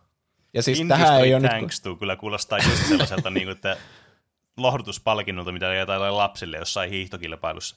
Mm. Ja siis se, t- tähän ei ole mitään niinku virallista faktaa, että mi- mitä se teki, että se sai se Industry Thanks to, mutta se tunsi ilmeisesti Aerosmithistä jonkun tyypin niinku tutun kautta, mikä sitten vissiin auttoi, että se joku biisi saatiin mukaan siihen Guitar Hero 2. Ahaa. Ja sen takia se sai sen kiitoksen sinne peliin. Tämä on niinku se vahva teoria. Aivan. Hyvin epämääräinen krediitti kyllä lopputeksteissä. Industry thanks to. Ja se Se ei sanoi siis kerro oikein mitään. kun puhutaan kitarirosta, niin se sanoi, että, että, että joo, mä tein ne kolme ekaa, tai jotain semmoista. Mm. Niin. Mutta se on Industry, industry Thanks to-osiossa. Entäs nämä Kinesin ennätykset? Ensimmäisessä ennätyksessä, jonka Tomi sai, eniten pelejä, jonka parissa olet työskennellyt. Lukumäärä oli 272 peliä vuonna 2008. Ja vuonna 2014, kun se puhuu siitä ennätyksestä, niin, niin se luku on jo siinä vaiheessa yli 300, vaikka Tomi on työskennellyt vain neljän pelin parissa tässä välissä. Mm. Että miten, miten sinne yhtäkkiä 30 peliä niin on tullut lisää, minkä parissa se on työskennellyt. Se on nyt joku välivaihe Ehkä, matematiikassa se, mennyt ehkä se on ajatellut silleen, että jos on, se on työskennellyt niille parissa, jos se on miettinyt aktiivisesti sitä peliä, ja sitten se on kirjoittanut jollekin paperille se ylös, että ei, mä olin tämän kanssa työskentelin. Mm. Se tuntee jonkun, jonkun kautta sieltä. Mm. Niin, tammikuussa sitten 2020 siinä se striimissä, josta mä puhuin, niin siinä se sanoi, että se on yli 350 peliä, minkä parissa se työskenteli. Eli se niinku 2014 vuodesta sitten mennyt tuohon, niin 2020 niin noussut sitten siihen 350. Ja tosiaan Wikipediassa, missä listataan ne pelit, minkä ty- parissa se on työskennellyt, niin siellä on vain 68 peliä. Että ei lähelläkään 300. 68 on mun mielestä aika paljon pelejä. Niin. Että jos se, on, jos se on oikea luku, niin mun mielestä se olisi aika kunnioitettava luku. Että miksi sanoa 300 000, tai siis 300. mutta sen ennätyksen takia, mikä sillä niin on. Kinesissä. IMDBssä, jos laskee kaikki sen krediitit yhteen, myös semmoiset, mitkä on niinku duplikaatteja, että ne on sekä vaikka Sound Department että Composer-osiossa, mm. niin niistä tulee 124 peliä, hmm. mikä on kolme kertaa vähemmän kuin mitä se väittää, että niitä on niitä pelejä. Mutta isoin lista, mikä löytyy, on Tomin omalta nettisivulta, joka oli, oliko se talariiko.com vai tomitalariiko.com. Joo. Niin sinne se on listannut kaikki pelit, minkä parissa se on työskennellyt. Ja se laskee siinä listalla, niin kuin jos joku peli on julkaistu usealla eri konsolilla, niin laskee ne ereiksi ne pelit. Aha, ja aivan. myös se oli työskennellyt jonkun demo-levyn ääni ja kaikki tuommoisiin randomi juttuihin ja johonkin Flash-peleihin ja muuta. Se laskee ne kaikki Niin. siellä. Ja se taisi olla laskea, että Flash-peli niin kuin lasketaan eri versioksi jollakin Macillä ja Windowsilla ja tälle niin kuin ihan kaikista eniten vääntämällä. Okei. Okay. Ja se laittaa sinne Metroid Prime 2 myös, vaikka se sai Aha. potkut jo Metroid, Metroid Prime 1 aikana. Tu- tuo on jo aika niinku mielenkiintoista jo. Niin näistä peleistä tulee sen oman listan mukaan 295. Hmm. Eli se ei ole vieläkään yli 300, vaikka sä sanoit, että se on 350. Se on kyllä alle 300. Ja jos ne Niin duplikaatit poistetaan, niin siitä tulee 175. eli alle 200. Eli se on niinku vähemmän kuin mitä se väitti alu ihan ensimmäisenäkään. Mm. Se Guinness on jälkikäteen muuttanut sitä se ennätystä. Sen jälkeen, kun on huomattu, että on ihmisiä, jotka on työskennellyt paljon enemmän pelien parissa ihan niin kuin todistetusti. Ah. Mm. Jotkut on tehnyt yli 500 pelin parissa niiden ura-aikana töitä.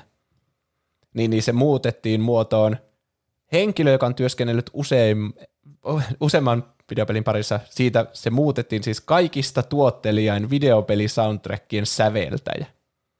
Kaikista tuottelijain Ja säveltäjä. mikä kuulostaa just semmoiselta, että sitä ei voi oikein, sit, siinä ei ole mitään konkreettista mittaria. Niin, Miten niin, tuota mitataan? totta. Miten, se- Kuka- miten se tuottelijaisuus lasketaan? Niin kuin? Niin, jep. Ja siis sitä on muutet. Mik, miksei sitä vaan oteta pois sitä ennätystä? Eihän sille nyt voi keksiä vaan uutta ennätystä. No, Koska, koska siis mä oon ymmärtänyt, että Kinesiltä voi vähän niin kuin ostaa ennätyksen. Niin. Kine, ne ovat kyllä aivan järjettömiä nuo Kinesin ennätykset. Se oli joku, Niin että jo. jos maksaa 10 000 tai jotain, niin siitä, että se tyyppi Kinesiltä tulee tarkastamaan sun ennätyksen, niin, niin se, vähän niin kuin sä ostat sen palvelun. Sitä voi käyttää markkinointitarkoituksessa muun muassa, että yrityksille myyä jotain, että hmm. miten me tekisimme teille jonkun räätälöidyn ennätyksen, jonka te saatte. Niin. niin, jos joku on maksanut- joku tosi spesifi Niin, asia. Mm. Ja jos joku on maksanut 10 000 siitä ennätyksestä, niin, niin se, sitä ei vaan poisteta, jos se todistetaan vääräksi, vaan käy just mm. tolle, että sitä muotoillaan uudestaan, että sulla on silti ennätys, mutta vähän erilainen ennätys. Mm. Tuommoinen sopivan epämääräinen, mitä ei voi mitenkään todistaa vääräksi. Niin. Ja siis tuo, että työskennellyt eniten videopelien parissa, sitä ei annettu kenellekään sitä uutta ennätystä. Ei edes tyyp, jollekin muulle tyypille, jolla on todistetusti enemmän.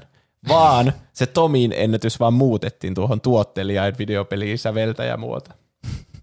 Ei, ne, Kinesin ennätyksillä ei oikeasti mitään merkitystä. Ei oo. Niitä Siis heitellään ihan ihan hatusta. Koska Jep. jos ne on tehnyt tuommoisen kategorian jollekin ennätykselle, niin ei sitä voi ottaa sitä vaan pois. Jos joku on palkittu jostakin asiasta, niin ei voi vaan yhtäkkiä päättää, että no ei, tämä ei ollutkaan nyt palkinnon arvoinen kategoria. Niin. Tomi kutsuu sitä yhtään sen ennätyksistä, että se on järjestänyt sen isoimman sinfoniakeikan ikinä. Mm. Mutta mm. oikeassa siinä ennätyksessä sanotaan, että se oli isoin videopelikonsertti, missä on aika iso ero. On kyllä. Se on kyllä todella iso ero. Ja se, sinne, missä se sanoi, että se oli to, tuolla Pekingin olympiastadionilla Birds Nestissä, se sanoo niin kuin joka haastattelussa nimeltä sen paikan, että Birds Nest. Mm. Sinne ei mahdu 130 000 ihmistä, mikä on se määrä, minkä se sanoi, että sillä oli liveenä. Mm. Sen voi tarkistaa vaikka Wikipediasta. Siellä, sinne mahtuu 80 000 ihmistä. Ja ihan ennätys, mitä siellä areenalla on ikinä ollut, oli Nigeria-Argentiina jalkapalloottelussa vuonna 2008. Ja silloin siellä oli katsomassa vähän yli 89 000 ihmistä. Okei. Okay. Eli ei lähelläkään 130 000, mitkä ei mahdu edes sinne koko a- areenalle. No ei. Kinesi omalla sivulla sen sijaan on artikkeli tästä sen ennätyksestä, missä sanotaan, missä se pidettiin, se ennätyskeikka. Se ei ollut siellä Birds Nestissä olympiastadionoilla, vaan Beijing Exposition Theater nimisellä. Okay. Ja sillä ei nyt ole silleen merkitystä hirveän, että kumman nimisellä ö, areenalla se oli tälle. Paitsi, että nämä on ihan eri kokoisia. Mm. Sen. Birds Nestiin mahtuu se 80 000 ihmistä, mutta tänne Beijing Exposition Theaterille, missä se piti se oikeasti Guinnessin mukaan, mahtuu 2700 ihmistä. tuo, tuo kuulostaa jotenkin paljon realistisemmalta luvulta konsertille. Ja kaikki paikat ei ollut edes täynnä. Paikalla Wow. oli salissa Guinnessin oman artikkelin mukaan 2086 ihmistä. Eli siellä oli vielä 700 tyhjää paikkaakin. Miten, miten tuossa on niinku onnistuttu, että Guinnesskin on silleen, että joo joo, kyllähän, niinku, kyllähän me tästä sulle joku ennätys laitetaan. No siis ilmeisesti ne loput ihmiset, joita oli siis 750 000, niin katsoi sitä live-streamin jossakin Jouko-nimisessä kiinalaisessa striimauspalvelussa. Mm. Mutta ilmeisesti siellä ei ole mitenkään julkisena näitä lukuja, että moniko katsoo, niin se on ihan mahoton oikeasti Niin. todistaa, moniko sitä on katsonut. Mm-hmm. Niin. Ja se ennätys on niinku, siinä sanotaan, että se on niinku, se oli joku 750 000 kolme tai jotain semmoista. Että se on na- niin naurettava määrä, että se on vähän niin kuin just yli 750 000. Niin kuin ihan muutamalla ihmisellä yli. Ja se sanoo aina, että yli 750 000 ihmistä. Ihan niin kuin se olisi hatusta keksitty luku, joka on sattuvalta vähän yli 750 000. Niin. Mm. Että aika epäilyttävä. En tiedä, miten tuo on voitu varmistaa. Ja se Tomi näyttää niissä Intellivision Amigon, kun se tekee mainosvideoita ja haastatteluita niihin liittyen. Silloin se konsoli tulossa ja pitää saada rahaa kerättyä niissä palveluissa. Mm. Niin se näyttää niitä sen Guinnessin ennätyksiä ja sanoo, että tässä on ne mun seitsemän, niin siinä näkyy ne seitsemän Guinnessin ennätystä siinä riviissä. Niin. Miten se voi valehdella silleen, että ne näkyy siinä videossa? No, siinä on mukana vanhat versiot niistä ennätyksistä, joita on muutettu vuosien varrella. Muun muassa eniten pelejä työskennellyt, par- eni- enimmän määrä pelejä työskennellyt parissa sekä se tuottelija ja sävelto- säveltäjä on molemmat rivissä siinä sillä näkyvillä. No jos se laskee ne pelitkin sillä, että sama peli on monta peliä, niin voi kai sama ennätys olla monta ennätystä. Ja sillä on pisimpään jatkunut videopelikonserttikiertue, joka oli siis se 520, niin se on kolmella eri määrällä siinä. Että ensin se on 216 ja sitten se on 357 ja sitten 520. Siinä on niinku kolme niinku ennätystä siitä samasta ennätyksestä, mitkä silloin näytillä. Hmm. Ja se sanoo, että here are my seven different Guinness World Records. se itse sanoo, että different. Mä, Siis toi ei voi... Toi, toi mun ei edes ei ilmasta oo- toi huijaaminen tuossa vaiheessa. Sen täytyy oikeasti niinku nähdä vaivaa ja rahaa, että sä... Niinku, mi, miksi? Ja sitten, no osasta niistä ennätyksistä ei edes näy, että sitä tekstiosaa. Ne ei ole sillä niinku seinällä, vaan ne nojaa vähän niinku seinää vasten, ne hmm. kehykset. Niin, niin ei näy, että mikä ennätys se on. Mutta ne, mitkä näkyy just, ja just niin niistä voi tietää, että ne on vaan sitä samaa ennätystä monta kertaa. mm, se tyyppi, joka teki tätä YouTube-videota, jonka mä katsoin, H. Bomber Guy, niin, niin se kysyi Kinesiltä, että saisinko mä listan näistä peleistä, minkä parissa se on työskennellyt niin kuin sitä tuottelijain varten. Mm. No se ei mitenkään saanut mätsäämään sitä lukua, minkä se antoi yli 350. Niin. Niihin mihinkään listaan, mitä se löysi netistä. Se kuinka yritti laskea, että monen pelin parissa se on ollut. Niin, niin Guinness vastasi sille, että ne ei pysty tarjoamaan todisteita tämmöiseen ennätykseen, joka on ulkopuolisen konsultin varmistama, eikä niiden itsensä varmistama. Öö, Ne sanoo, siinä luki, se oli muotoiltu jotenkin, että this is research-based rather than evidence-based. research-based rather than evidence-based. Joo. Luulisin, että researchilla yle, yleensä niin pyritään siihen evidenssiin. niin sitä luulin. Niin. Mutta sitten ne ei niinku Wow. pysty antamaan ulkopuolisen konsultin niitä todisteita sitten niinku ulospäin, jos joku kyselee tolle. Siis tämän, mun luottamus ei ollut alun alkaenkaan kovin suuri ensinnäkään tähän Tommiin, mutta myöskään siis Guinnessin ennätyksiin. Niin ne, ne on mennyt jyrinällä molemmat vaan, tai ryminällä, no kumpi vaan käy, alaspäin vaan. No hyvin lähellä Niin. sitä jyrkännettä, että ne tippuu kokonaan alas sieltä. Sen jälkeen, kun se H-Bomber kai oli kysellyt sitä, niin, niin sitten se yritti jälkikäteen googlaitella vielä niitä ennätyksiä tätä videota varten. Se oli poistettu sieltä Guinnessin sivulta se ennätys siitä tuottelijain videopelisäveltäjä. Sitä ei vaan löytynyt enää koko sivulta Aha, sitä ennätystä, Okei. mikä ehkä kertoo ihan tarpeeksi Kyllä. sattumalta juuri sen kyselyn niin kuin jälkeen. Mutta Tomin seinältä sitä ei kyllä saa pois enää varmasti. Ei, koska se laskee ne kaikki vanhat versiot. Niin. randomin muita asioita. Tomi on kertonut, että se on tavannut Dalai Laaman Lontoossa, ja sen nettisivulla on kuvaakin siitä. Jossakin foorumeilla, kun se juttelee paljon, ja se vissiin googlaa paljon sen nimeä ja osallistuu kaikkeen mahdolliseen keskusteluun, missä puhutaan siitä. Öö, Niin se mainitsi, että mä oon, mä oon tavannut Dalai Laaman, ja se tykkää mun musiikista ja tälle. Ja sillä on kuvaakin sillä nettisivulla. No, Mikä se siinä? paljastui, että se nettisivulla oleva kuva, minkä sä ottanut Dalai Laaman kanssa, on otettu oikeasti Madame Dus- Tussauds Vaha-museossa Lontoossa. se on täsmälleen samassa asennossa ja samalla ilmeellä se Dalai Lama. miljoonat ihmiset on ottanut sen saman Vaha Dalai Laman kanssa kuvan, minkä se on Eikä. laittanut omalle nettisivulle. Älä Se on tämä mahtava tyyppi. Ja entä se MTV. Grips-jakso, jonka se on laittanut sinne omalle YouTube-kanavallekin nimellä MTV Grips Tomi Talarico. Ja haastattelussa sanoi, että se on parikin kertaa ollut siinä ohjelmassa mukana, kun siltä on Aha. kysytty siitä. Julkikset, ketkä on ollut siinä MTV Gripsissä, on vähän isompia kuin Tomi Talarico. Niin Yleensä ne tiedetään. Mhm, Mm. Kyllä. Ja tämmöinen TV-ohjelma niin on varmasti aika helppo tarkistaa listajaksoista.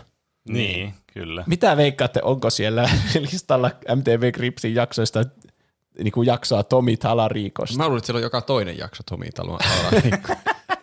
Siellä ei ole ollenkaan mainintaa Tomi Talariikosta siellä MTV Gripsin jaksoluettelossa. Se, Mua kiinnostaa tietää, mit, mitä nämä jaksot sitten on. se video kuitenkin, minkä se on jakanut siellä YouTubessa ja nimennyt MTV Gripsiksi, on julkaistu alun perin Gamer TVn sivuilla aivan toisena videona, joka otsikko oli joku, uu, tällä gamerilla on hieno talo, sillä on suihkulähdekin omassa talossa ja sarjishuone. Ja se julkaistiin alun perin semmoisella sivulla, semmoisena vähän niin kuin kevennysvideona. Okei. Okay. Aivan. Mutta sen jälkeen se Gamer TV on poistanut sen video siltä omalta sivulta, ja tämä Tomi on ladannut sen omalle koneelle ja postannut YouTubeen ja nimennyt sen vaan MTV Gripsiksi. Tämä, Niin, tämä Tomi ei ole kovin semmoinen detaljiorientoitunut ihminen, että se, se on vähän ollut mukana asioissa, mutta sitten se on sillä että no kai tämä nyt voisi olla MTV Cripsikin tämä. Mikä, mikä Niin. ettei. Jep. Miljoona sinne, kyllähän ty- 2000, eikö se ole aika lähellä miljoonaa? Se on myös niinku ihan virallisesti joutunut myöntämään vale, valehtelevansa. Mä en nyt tästä ihan tarkkoja yksityiskohtia tiedä, mutta se yritti tuoda yli 100 000 dollarina, kä, dollaria käteisenä Yhdysvaltoihin, mikä siis Ahaa. joku oikea turvaraja on joku 10 000, että se muuten, jos se ylittää sen, niin se pitää jotenkin ilmoittaa tullille ja tälle. Se Niin, yritti okei. yli 100 000. Ja sitten se, se jäi kiinni siitä, niin se sanoi jotenkin, että että ei, kun mä vaan keräsin kaikkien näiden mun bändin jäsenten niinku rahat yhteen ja sitten ajattelin, että mä vien ne kerralla, että mä en tajunnut, että ne pitää ilmoittaa erikseen, kun näistä yhden henkilön määristä tulee alle 10 000. Mutta sitten tämä Mm-hmm. ja Jenkkien tämä tullivirasto oli silleen, että mitä helvettiä, tuo on vielä laittomampaa, että te kikkailette tolla tavalla. Ja sä joutuisit viieksi vuodeksi vankilaan siitä tai jotain tämmöistä. Niin sitten Tomi jossakin virallisessa dokumentissa on sanonut, että, että minä itse asiassa valehtelin tässä, että kun, no niin. että kun en tiennyt vain, miten se laki oikeasti menee. No niin. Hmm. Eli siis tämähän on siis tämmöinen oppikirja esimerkki tämmöistä kroonisesta valehtelijasta tämä kaveri. Siltä se Siis- vaikuttaa kyllä. Tiet... Ei helvetti. Siis tää on E- kyllä melkoinen kaninkolo kyllä, siis kieltämättä. Ja entä Et- se Intellivision Amigo, mitä se tekee tällä hetkellä? Niin, joko se on tullut, joko me päästään pelaamaan sitä. se, ne videot, millä se mainostaa sitä niissä sivuilla, missä se kerää rahaa. Mun mielestä tällä Joo. hetkellä ei ollut mitään rahankeräyskampanjaa menossa, mutta ne, missä se on kerännyt sitä rahaa aiemmin, niin kuin kymmeniä miljoonia. Mm. Se mainitsee muun muassa, että Kara Acker, Mattelin aiempi markkinointipäällikkö, on mukana tässä kehityksessä. Sekä myös Xboxin ja Xbox Liven yksi perustajista Jay Allard, että niillä on tiimi, jota se kutsuu semmoiseksi pelialan Avengersiksi, jotka yhdessä, niin kuin supersankaritiimi Avengers on kokoontunut tänne Intellivisionille tekemään tätä konsolia. Uhu. Joo. Okei. Ihan Molemmat varma. näistä tyypeistä oli aivan niinku y- kaksi-kolme kuukautta töissä Intellivisionilla ja lähti sen jälkeen. Se, silloin kun se on kuvannut ja il- sen videon sitä Kickstarter-kampanjaa varten, niin se Kara Acker on jo lähtenyt sieltä Intellivisionilta ja laittanut LinkedIniin, että työsuhde on päättynyt ja se oli jo jossakin ihan eri paikassa töissä siinä vaiheessa.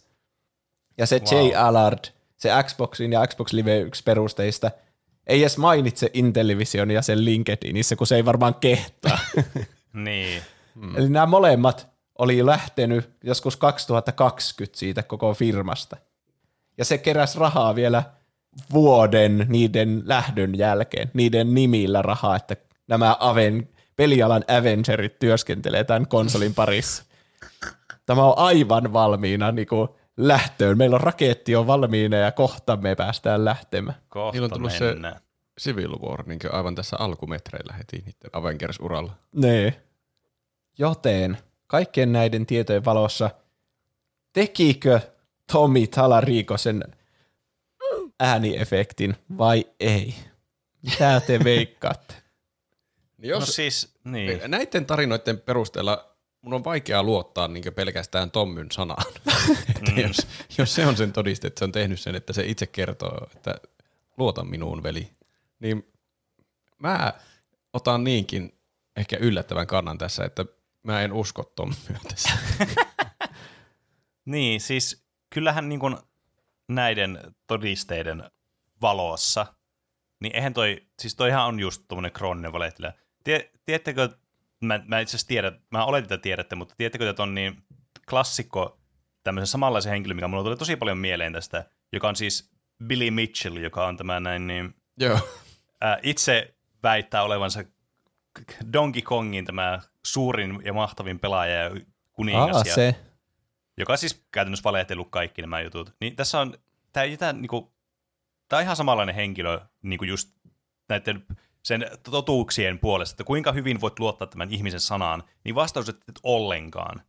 Mm. Joten ei, ei, en mä pysty luottamaan tähän, vaikka se ol, oli se totta tai ei, niin tuo on täysin niinku absurdia luottaa tähän henkilöön, mitä se sanoo.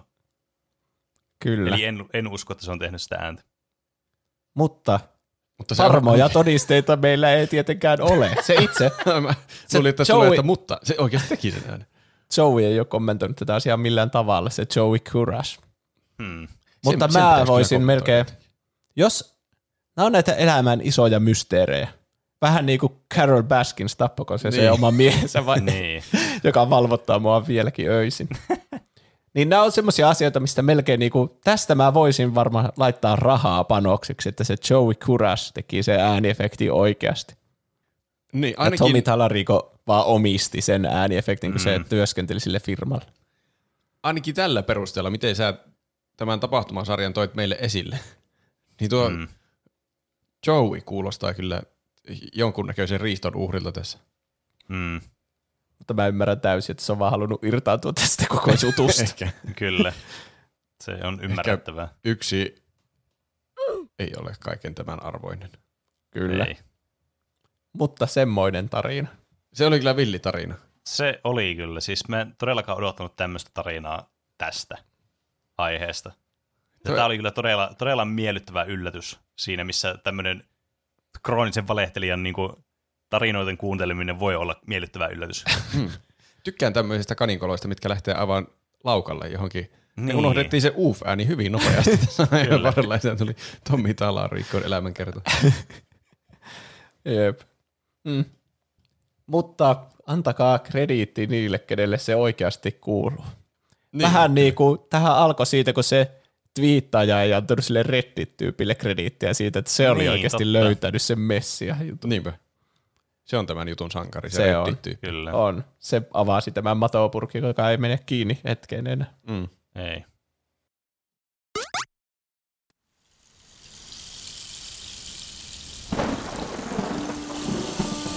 Tervetuloa Maijojen aarteiden pariin. Olemme kooneet tutkimusryhmän eri alojen ammattilaisista ja lähdemme tutkimaan kadonneita Maijojen aarteita. Lähteidemme mukaan Maijojen aarteita on etsitty virheellisesti Etelä-Amerikan lämmöstä. Uusimpien laserskannausten ja pilvidatatietojemme mukaan kuitenkin oikea paikka aloittaa etsinnät ovat Pohjois-Pohjanmaalta. Perimätiedon mukaan Maijojen aarteita on kiertänyt läpi maailman ja laskeutunut tänne Oi, tervetuloa! Tehän olette sitä televisio-ohjelmasta. Mitä? Se Aare-ohjelma, tänne vaan tervetuloa. Aa, kyllä. Tämä taitaakin olla ensimmäinen etappimme Maijojen aarteiden luokse. Käy peremmälle, kengät voi jättää tuohon telineeseen. Kiitos. Mennäänpäs tänne kyökin puolelle istumaan, niin laitan kaffet tulemaan. Ei kiitos tarvitse. Minua varten keittää. No ota nyt, kun olen pullaakin paistanut koko päivän. No, kai minä voin yhden kupposen juokaista. Nyt tuo paikallinen muori kaivaa lipastosta jotain. Voisiko se kenties johtaa meidät X-mukainen jäljille? Tässä tosiaan tämä vihreä mariskooli. Ai, mi- mikä? Se mariskooli, josta soitin teille sinne televisioon. Se on ollut aarteeni siitä lähtien, kun Teuvo osti sen Lestijärveltä huutokaupasta vuonna mm, 77 taisi olla. Aivan. Kiehtovaa. Olen tainnut ymmärtää tämän ohjelman formaatin täysin väärin. Se on vihreä. Niin se näyttää olevan. Ota tästä vähän lisää pullaa. Ei kiitos. Enhän minä ehtinyt tätä edellistäkään. Hei nyt kun olet siinä, voisiko katsoa kun minulla tässä kännykässä tämmönen valo vilkkuu? Mitä? Tämä tässä. Odota kun minä saan tämän auki. Kas tuossa tuo valo vilkkuu. Niin, aivan. Sinä voit pyyhkäistä tästä ja se kuittaa sitten tuon ilmoituksen. Oi kiitos! Te nuoret kyllä osaatte nämä kännykät. Minä niin aina hämmennyn, kun tulee joku tämmöinen. Ota tästä vähän vaivan palkkaa. Hyvänen aika. Enhän minä nyt voi. Siitä otat nyt tämän setelin ja jotakin kivaa ostat itsellesi. Öö, no, tämän kerran. Ensi jaksossa suuntaamme kohteemme Etelä-Suomeen, jossa meitä odottaa Maija Heinonen. Maija esittelee meille Arabian seinälautaskokoelman. Helvetti. Tervetuloa takaisin Tuplahyppy podcastin pariin. Kiitos. Seuraavana aiheena meillä oli viikon kysymyskin tästä aiheesta. Provosoiva aihe, ovatko pelistudiot nykyään laiskoja? Kyllä. Mm. Mennään tämmöisellä... Ennen tehtiin töitä kunnolla, nykyään Kyllä ne vaan laiskottelee Ot- siellä. niin, laiskotus maanantai, Varmaan jatkuvia kahvitaukoja. kotipäivä tiistai, Mm, kyllä. kevyempi keskiviikko. Torjun kaikki palaverit torstai. Perkele, kaikki deadlineit tulee vastaan perjantai. Niin. Ei, siis ottakaa vaan aika, niin sitten kun olette valmiita, niin voi jatkaa. Mä, Viikonloppuisin ei tehdä töitä. Ei. Niin, paitsi me nyt tällä hetkellä, tällä hetkellä tehdään töitä, kun me puhutaan tästä aiheesta. Eli tämmöinen todella provosoiva aihetitteli oli, eli onko isojen pelitalojen laatu laskenut? Ja tämä, mä tiedän, mä alustan tämän nyt sillä, että mä tiedän, että tämä kysymys oli asetettu hyvin provosoivasti ja hyvin tälleen niin kuin mustavalkoisesti, että todellisuushan on tietysti paljon monisäisempää, monisyisempää on ehkä se oikea sana, että ei vain, että laiskuus oli se tässä tekijänä. Mutta kyllä on vähän herännyt semmoinen mielikuva, että onkohan, niin kuin, tekeekö pelitalot niin kuin parastaan nykyään, mitä ne vois tehdä. Koska musta ainakin henkilökohtaisesti tuntuu siltä, että aika harvat tekee. Mm. Niin. Pitää myös huomioida tässä, että pelitalo on aika iso kokonaisuus. Kyllä. Että jos sanoo pelitaloa laiskaksi, että mitä sillä sitten tarkoitetaan. Mm.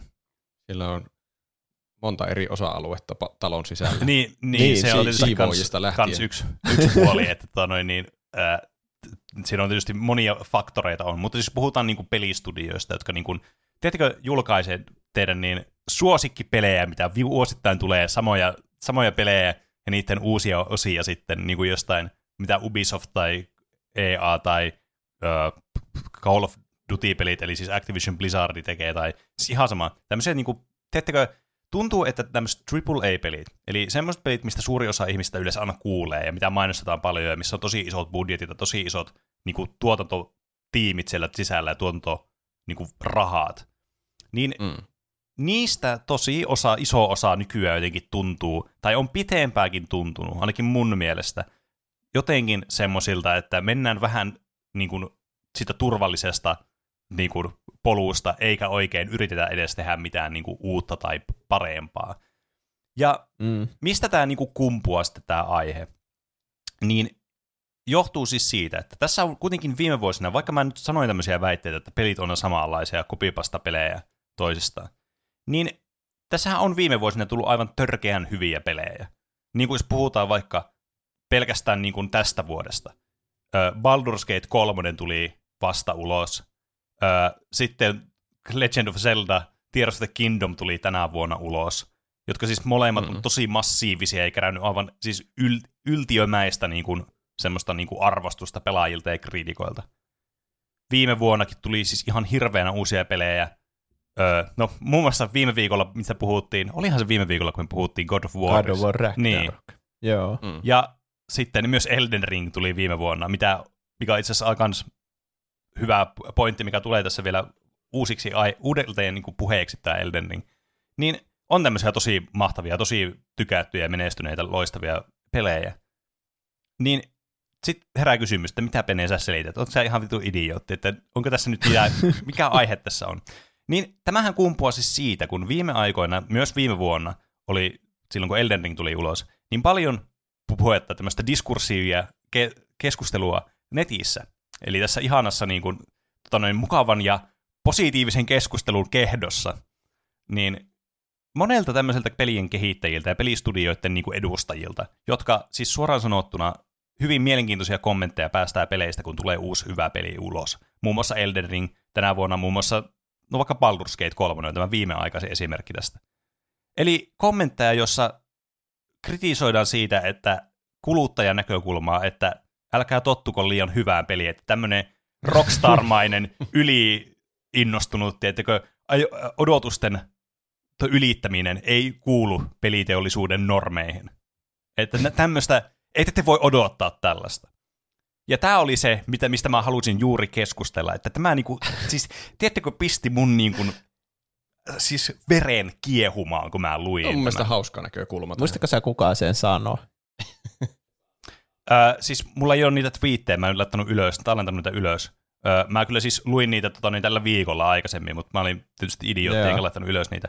Mutta siis löytyy helposti, kun lähtee googlailemaan, liittyen vaikka just Elden Ringiin tai Baldur's Gate 3. Vitsi, mäkin lukin ihan vasta sen tuosta Baldur's Gate, Baldur's Gate 3, mutta en mä muista nyt kuka se oli. Niin, Se oli jonkun semmoisen tunnetun pelin kehittäjä, joka sanoi, että Siis ne sanoi, että tämä on tämmöinen hyvä peli, mutta tämä tuhoaa teidän näkemyksen peleistä, koska ei pelien kuulu olla hyviä. niin. niin. Miten, älkää laittako odotuksia niin korkealle, että joka kerta tulee noin massiivinen roolipeli. niin. Siis, Jotakin, Mm. että tämä ei ole uusi rima roolipeleille, vaan enemmän niin kuin yksi poikkeus. Vai? niin, siis kyllä, just sellaisia, että, niin kun, ö, että hei, että Baldur's Gate 3 on liian hyvä ja se, ei ole, se on tämmöinen anomalia, että älkää odottako tätä tämmöistä niin muilta roolipeleiltä, tai tämä on tämmöinen peli, joka tulee kerran 30 vuodessa, että älkää odottako tämmöistä peliä, että mä en edes halua, sitten jotakin kommentteja, mä en edes halua, että tämmöisiä pelejä tulee, mä haluan, että tämä on ainut tämmöinen peli, joka on siis toi, ihan absurdi toi ei, ole parasta, ei ole parasta mahdollista mainostaa sille sen pelifirmalle, kuka Ei. tämä henkilö nyt olikaan, kuka on twiitannut tämän. Ei, siis näitä on toki useita, monet ihmiset on näitä ja näitä on paljon internetissä, niin, ää, tota noin, niin sitten niin kuin ruoskalla sitten lyöty, että mitä vittua te selitätte siellä, että oletteko te aivan idiootteja. ja mä pahoittelin tässä vaiheessa tämän niin kuin mun aiheen tämmöistä niin kuin, tavallaan näiden faktojen ja näiden luepa näitä twiittejä niin puutetta. Mulla on siis ollut tällä viikolla tosi paljon yllättäviä asioita niin kuin omassa elämässä niin kuin podcastin ulkopuolella, niin nämä vähän niin kuin jäi mulla taka-alalle nyt tämä muistiinpanot tähän liittyen. Sori siitä. Mutta kuitenkin tämä itse ke- pääkeskusteluaihe niin kuin ei muutu siitä, että onko mulla ne twiitit tässä auki vai ei. Eli siis tämä niin kuin, tämmöinen on mun mielestä käsittämätöntä, että pelejä, kun pelejä niin kuin tehi, kehitetään, ja sitten pelin kehittäjät, jotka on työssä vaikka tämmöisillä isoilla firmoilla, niin kuin vaikka Ubisoftilla ja tämmöisellä, tai yksi hyvä esimerkki oli tota noin, niin, vaikka Bungie, joka on myös tämmöinen, niin josta mä itse asiassa ehdin jonkin verran kirjoittaa muistiinpanoja ennen kuin mulla tuli sitten muutoksia tähän mun viikkoon. Niin siis on vaan suoraan sanottuna, siis nämä on aivan käsittämättömiä nämä kommentit, että uusi hyöno peli tulee, niin mitä me tehdään? Sen sijaan, että me otettaisiin niinku sille, että jes, ai vitsi, tuli mahtava tämmöinen, mitkä tässä asiasta pelistä tekee näin hyvään? Otetaan näistä mallia ja tehdään itse paremmin. Vaan että ollaan sille, että vittu me ei jakseta tehdä näin hyvää peliä, että et, voitteko te vaan tyytyä vähempään, että sori nyt vaan, että tämmöistä ei tule tapahtua meille. Ne kuulostaa melkein niin kehuilta Baldur's Gateille, että tämä oli niin hyvä peli, että ei kannata tottua tämmöiseen. Niin. Sitten siinä on joku omituinen semmoinen niin undertone, että yritetään vetää sitä rimaa alemmas. Miksi te, pila, miksi te huonostitte meidän kaikkien muiden mainetta? Niin, Mitä te yritätte tehdä peri, peliteollisuudelle? Parantaa Niin. sitä?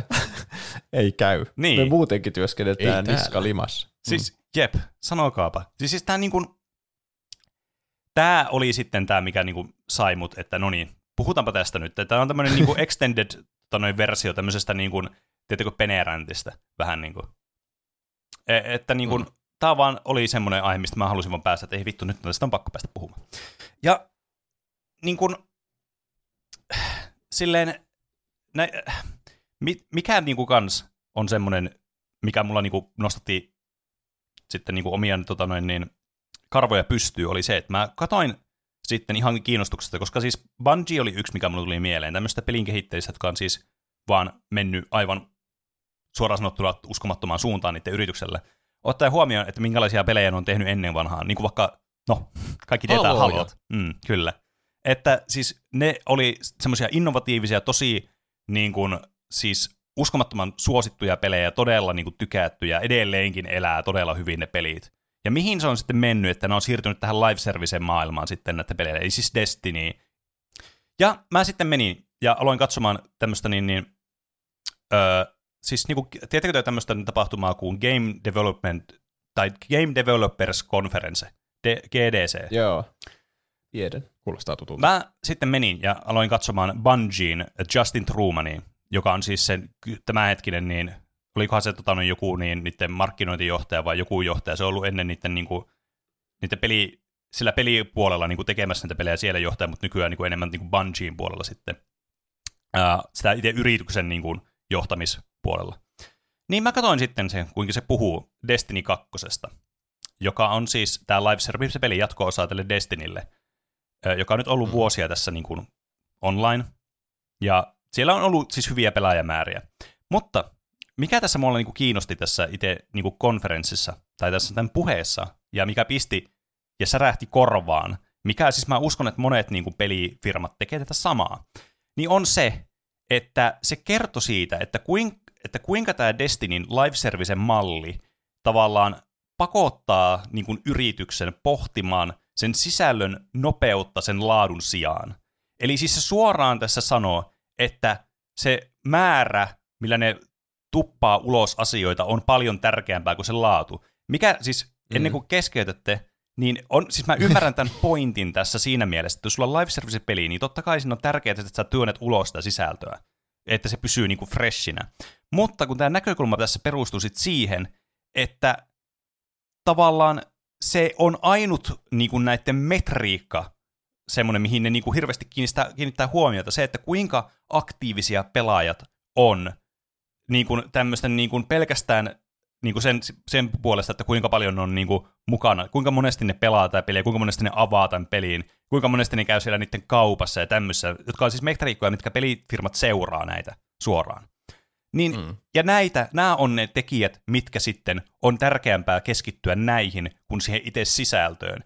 Ja hän, mä niin kuin suoraan lainaten, mä tietysti käänsin tämän suomeksi, jos julkaiset, tämä sanoo tässä konferenssissa tälle, että jos sä julkaiset live, uuden live service peliin 2020-luvulla, niin fakta on että todennäköisesti se, että peli on syvältä aluksi ja se on ok.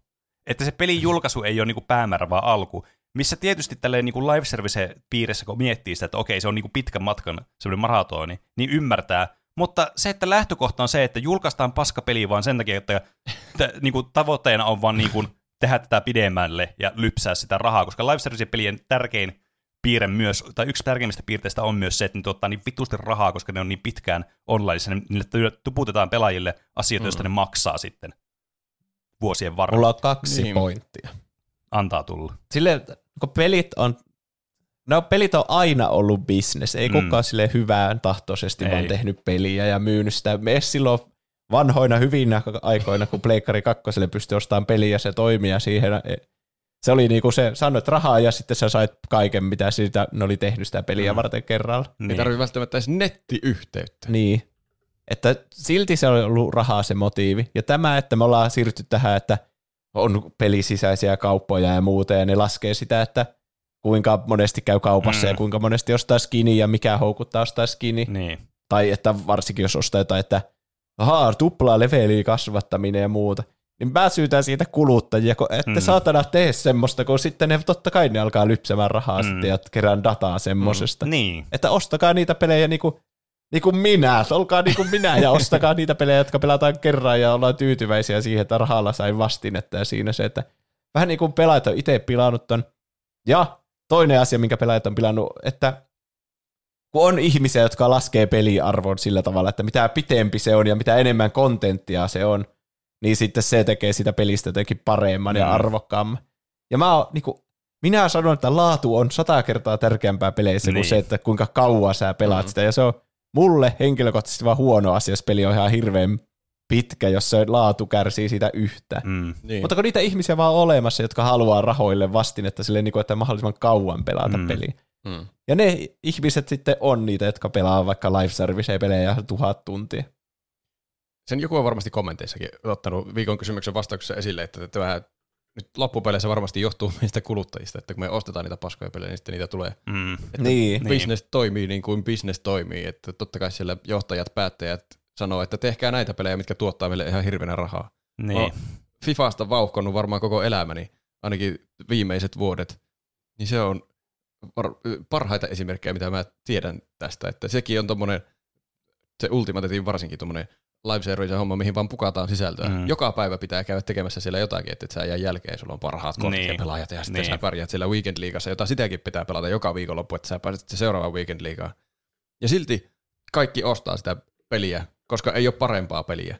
Niin. Ja ei ole parempaa peliä, koska kaikki ostaa sitä peliä. Että muilla ei ole resursseja tehdä vaan niinkö, se kilpailevaa peliä siihen rinnalle. Niin. Mm. Ehkä just kun tässä puhutaan lähinnä noista niinku isoista pelistudioista ja AAAista, niin ne ei vaan voi ottaa nykypäivänä mitään riskejä enää, että kaikki pelit on pakko olla tosi turvalliset, että tämä varmasti tekee rahaa, oli se sitten, että se on tosi jotenkin geneerinen open world-peli, mikä on sille, että no kaikki muutkin pelit, jotka on ihan tämmöisiä, niin ne on saanut hyvät Mm. tuotot tai Niin. tai Niin. sitten, että se on joku jatko-osa tai muuta, että niinku indie-peleissä, kun se rahamäärä on vaan pienempi, niin riskinotto on helpompaa kanssa. Mm. Jos hyvin kyynisen realistisesti miettii, niin en minäkään siellä johtoportaassa alkaisi tekemään muutoksia. Jos mulla on tuote, joka menestyy aivan yltiö hyvin, Mm. ja ihmiset ostaa sitä, ja shareholder- shareholderit hengittää niskassa, että tuottoja, tuottoja, tuo, tuo minulle tuottoja. Mm. Mm. Miksi mä muuttaisin semmoista asiaa, mikä toimii aivan täydellisesti niin kuin minun kannalta? Niin. Sitä on tämä meidän maailma. toki pelaajana toivoisi, että ne tekisi parempia pelejä, mutta en tiedä. Ehkä kapitalismi on huono. Pitäisikö meidän, pitäisikö meidän alkaa kommunisteiksi? Niin, kyllä. Siis, Mutta, sit, Mo- niin, mutta tää siinä on- on omat ongelmansa varmasti. Ehkä se on matopurkki, jota ei kannata avata. niin, kyllä. Mutta siis niin kun, se on mun mielestä ihan niin kun uskomatonta, että se tavallaan niin kun, mä ymmärrän just tätä, että tämä niin kun on tämmöinen niin kuin bisnesmaailma. Että tässä kyseessä ei nyt ole pelkästään vaan se, että pelintekijät haluaisi tehdä niin kuin hyvän pelin vai huonon pelin, sille itse suoraan, suoraan sanottuna. Eihän nyt kukaan, tai mä ainakin haluaisin toivoa, että pelin kehittäjät ei kuitenkaan halua tehdä huonoa peliä lähtökohtaisesti. Ja mm. Mä ymmärrän sen, että tässä nykymaailmassa niin se business on tärkeämpää useimmin kuin se, että tavallaan mikä se on se laatu sitten. Se, että saadaan rahaa riittää. Ja se on niin se pä- pääasiallinen niin kuin, tavallaan agenda, mi- mihin tällä pyritään. Nämä on kuitenkin softa-alalla olevia tämmöisiä bisneksiä. Mutta se, että millä tavalla niin tämmöistä lähestytään tämmöistä tilannetta, kun tulee tämmöisiä uskomattomia pelejä. Silloin kun Elden Ring tuli viime vuonna, niin sai ihan todella paljon monelta just vaikka, että äh, jo, niin kuin puhutaan näistä Ubisoft-tyypeistä. Vitsi, kun mä en muista mikä tämän henkilön nimi, mutta se oli kuitenkin Ubisoftilla töissä ollut äh, designeri, joka siis valitti just, että miten tämmöinen peli voi saada niin kuin tämmöisen suosion. Kyseessä on kuitenkin peli. Elden Ring oli peli, joka tuli studiolta From Softwareilta, joka on tunnettu peleistä, jotka kerää yleensä semmoisen tosi niin kuin pienen, tiettäkö, ää, yleisön. Tai siis siinä mielessä, että se yleisö ei ole sille niin kuin kaikille. Ne pelit on yleensä, yleisesti ajateltu mm, vaikeina, mm. semmoisille, jotka haluaa keskittyä just siihen vaikeeseen peliin ja semmoiseen, niin kuin, että haluaa niin kuin, haastetta ja haluaa niin kuin, just tämän tietyn tyylistä niin kuin action RPG-tyylistä peliä. Niin, että tämä ei ole mikään kauhean iso tämä niin kuin target audience ollut näillä aikaisemmin. Ja sitten Elden Ring tulee ulos ja tulee tämmöinen niin kuin maailmanlaajuinen uskomaton sensaatio. Niin se keräsi kritiikkiä siitä, että kuinka tämmöinen peli voi menestyä, että jos me tehdään tämmöisiä pelejä niin kuin tätä Assassin's Creed ja muuta, niin eihän tämmöinen niin kuin, e, ei tällainen peli niin kuin ansaitse menestyä tällä tavalla, jo, johtuen asioista X, Y, Z, mikä muun muassa vaikka, että ei pidetä niin kädestä kiinni pelissä ja tarjotaan niin kuin, tavallaan parempaa kuin mitä olisi ihmisillä ta, niin kuin tarkeen, ta, niin parempaa mitä ihmisillä olisi niin kuin, tavallaan oikeus odottaa peliltä. Että ylitetään odotukset, eikä mennä tavallaan sille, että no, tämä on nyt tämmöinen peli, mitä me ollaan tehty viimeiset 19 vuotta, mutta uudella värillä.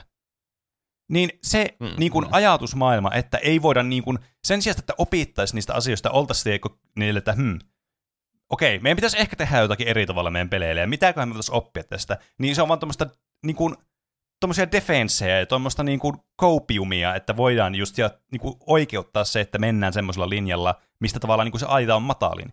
Ja ehkä toi merkki siitä, että miten niin kuin menestynyt peli Elden Ring oli, ja sitten tietysti myös tämä God of War Ragnarok ja muut tämmöiset pelit, että niin kuin tämmöiset AAA-peleille on hirveästi kysyntää tosi hyville sellaiselle, mutta tuntuu, että tosi harvat on oikeasti sellaisia, jotka niinku sit yltää niihin tavallaan odotuksiin, mitä tässä vaiheessa jo kuvittelisi, että tällä niinku koko peliteollisuudella olisi, kun tämä on kuitenkin alkaa jo olemaan sen verran niinku varttunut tämä koko niinku ekosysteemi tässä. Niin. Mm. Mä, musta mun näkökulmasta, aina kun on ollut AAA-peli, joka on jotenkin mullistanut sitä alaa, mm. niin kuin vaikka joku Breath of the Wild tai Elden Ring tai sitten vaikka joku Sonyin mm.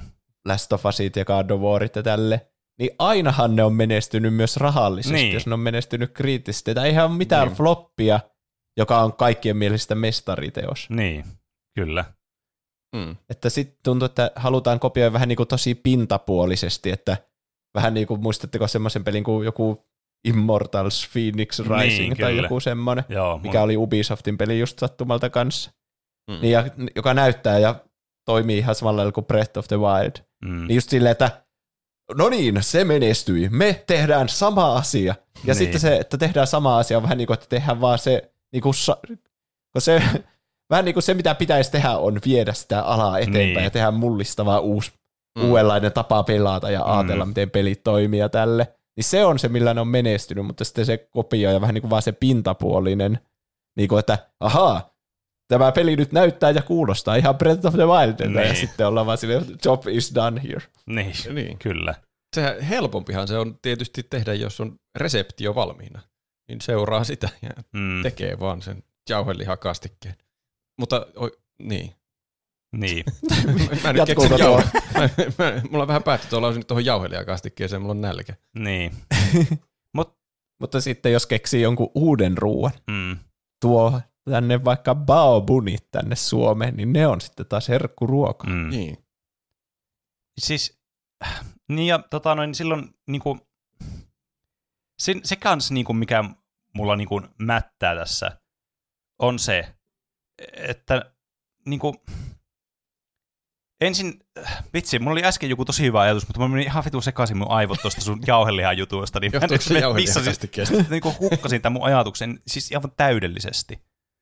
Mutta toi niin kuin, että tavallaan, siis eihän, niin kuin vaikka mietitään Ubisoftia, äh, niitä on aina hauska, että me vaan mollata, että haa, Ubisoft-pelit, Ubisoft Open World-pelit, mitkä on siis niin kuin synonyymi semmoiselle geneeriselle open world toi, toimintapelille, missä mennään niin. jonnekin hmm. torniin ja avataan alue ja sitten mennään seuraavalle ja taistellaan vihollisten kanssa ja craftata jotakin. Siis tämmöinen geneerisin open world toimintapeli, mitä niinku löytyy maan päältä. Eihän nämä ole aina ollut tämmöisiä. Assassin's Creed-pelithän oli siis todella suosittuja, todella menestyneitä. Miksi? Koska ne oli innovatiivisia ja ne toi jotain uutta ja mielenkiintoista, ne oli laadukkaasti tehtyjä ne pelit. Siis mm. niin kuin, ei tämä ole mitenkään niin kuin se tavallaan pelistudion varsinaisesti se tavalla, että Ubisoft ei voisi tehdä hyviä pelejä. Mutta kun se ongelma on sitten siinä, että tavallaan nämä niin kuin minimoidaan sitten tämä niin kuin sisältö tavallaan numeroiksi. Se, että hmm, tämä möi paljon, tehdään tätä samaa vaan niin kuin seuraavat 20 vuotta, niin ehkä tämä myy. Niin. Ja toki, Mulla tulee mieleen t- niin, sitä. Toki tässä on niin kuin myös kuluttajan sille, että älkää nyt sitten ostako niitä aina niitä samoja pelejä, mutta toki kaikilla on eri pelimakuja. Mä tiedän, että ihmisiä on, jotka tykkää vaikka nykyistä Assassin's Creed-peleistä tosi paljon, eikä mä ole täällä kritisoimassa niitä, vaan tätä, niin kuin, miten tämä yritys niin kuin ajattelee tätä asiaa ja miten nämä toimii sitten. Muistatteko te semmoisen Black Mirror-jakson, missä on talent-kilpailu? ja sitten semmoinen mies menee siihen talenttituomarit eteen ja Niin. uhkaa tehdä itsemurhaa, että vittu tämä mm. koko systeemi on ihan perseestä ja kaikkea, että mä tapaan itteni tässä telkkariessa ja niin tälle. Ja sitten ne tuomarit, vaikka se ei ole mikään esitys, niin on sille tuo oli todella koskettava ja taputtaa sille ja se mm. Tyyliin pääsee jatkoon ja saa oman TV-ohjelman. Niin. Ja sitten se alkaa tekemään semmoista ohjelmaa, missä se koko ajan uhkaa tappaa itsensä telkkarissa. niin. Niin. Niin vähän niin kuin tuo, että joku yrittää vähän niin kuin mullistaa se systeemin sillä uudella hienolla jutulla. Olisi se vaikka joku ensimmäinen Assassin's Creed-peli. En mä, ehkä ne oli silloin, open world-pelit ei ollut niin kuin se Mm. kaikista isoin juttu, ja ehkä niitä oli jopa vähemmän ja muuta. Niin, kyllä. Että tekee se isoin uuden mullistavan jutun, ja sitten tajuat, että se toimii, niin sitten susta tulee vaan osa sitä koneistoa, Mm. että sitten sä niinku joudut tekemään sitä sun loppuelämää, sitä, että sä uhkaat tappaa itse Niin, telkkarissa. kyllä. Ja si- Niin.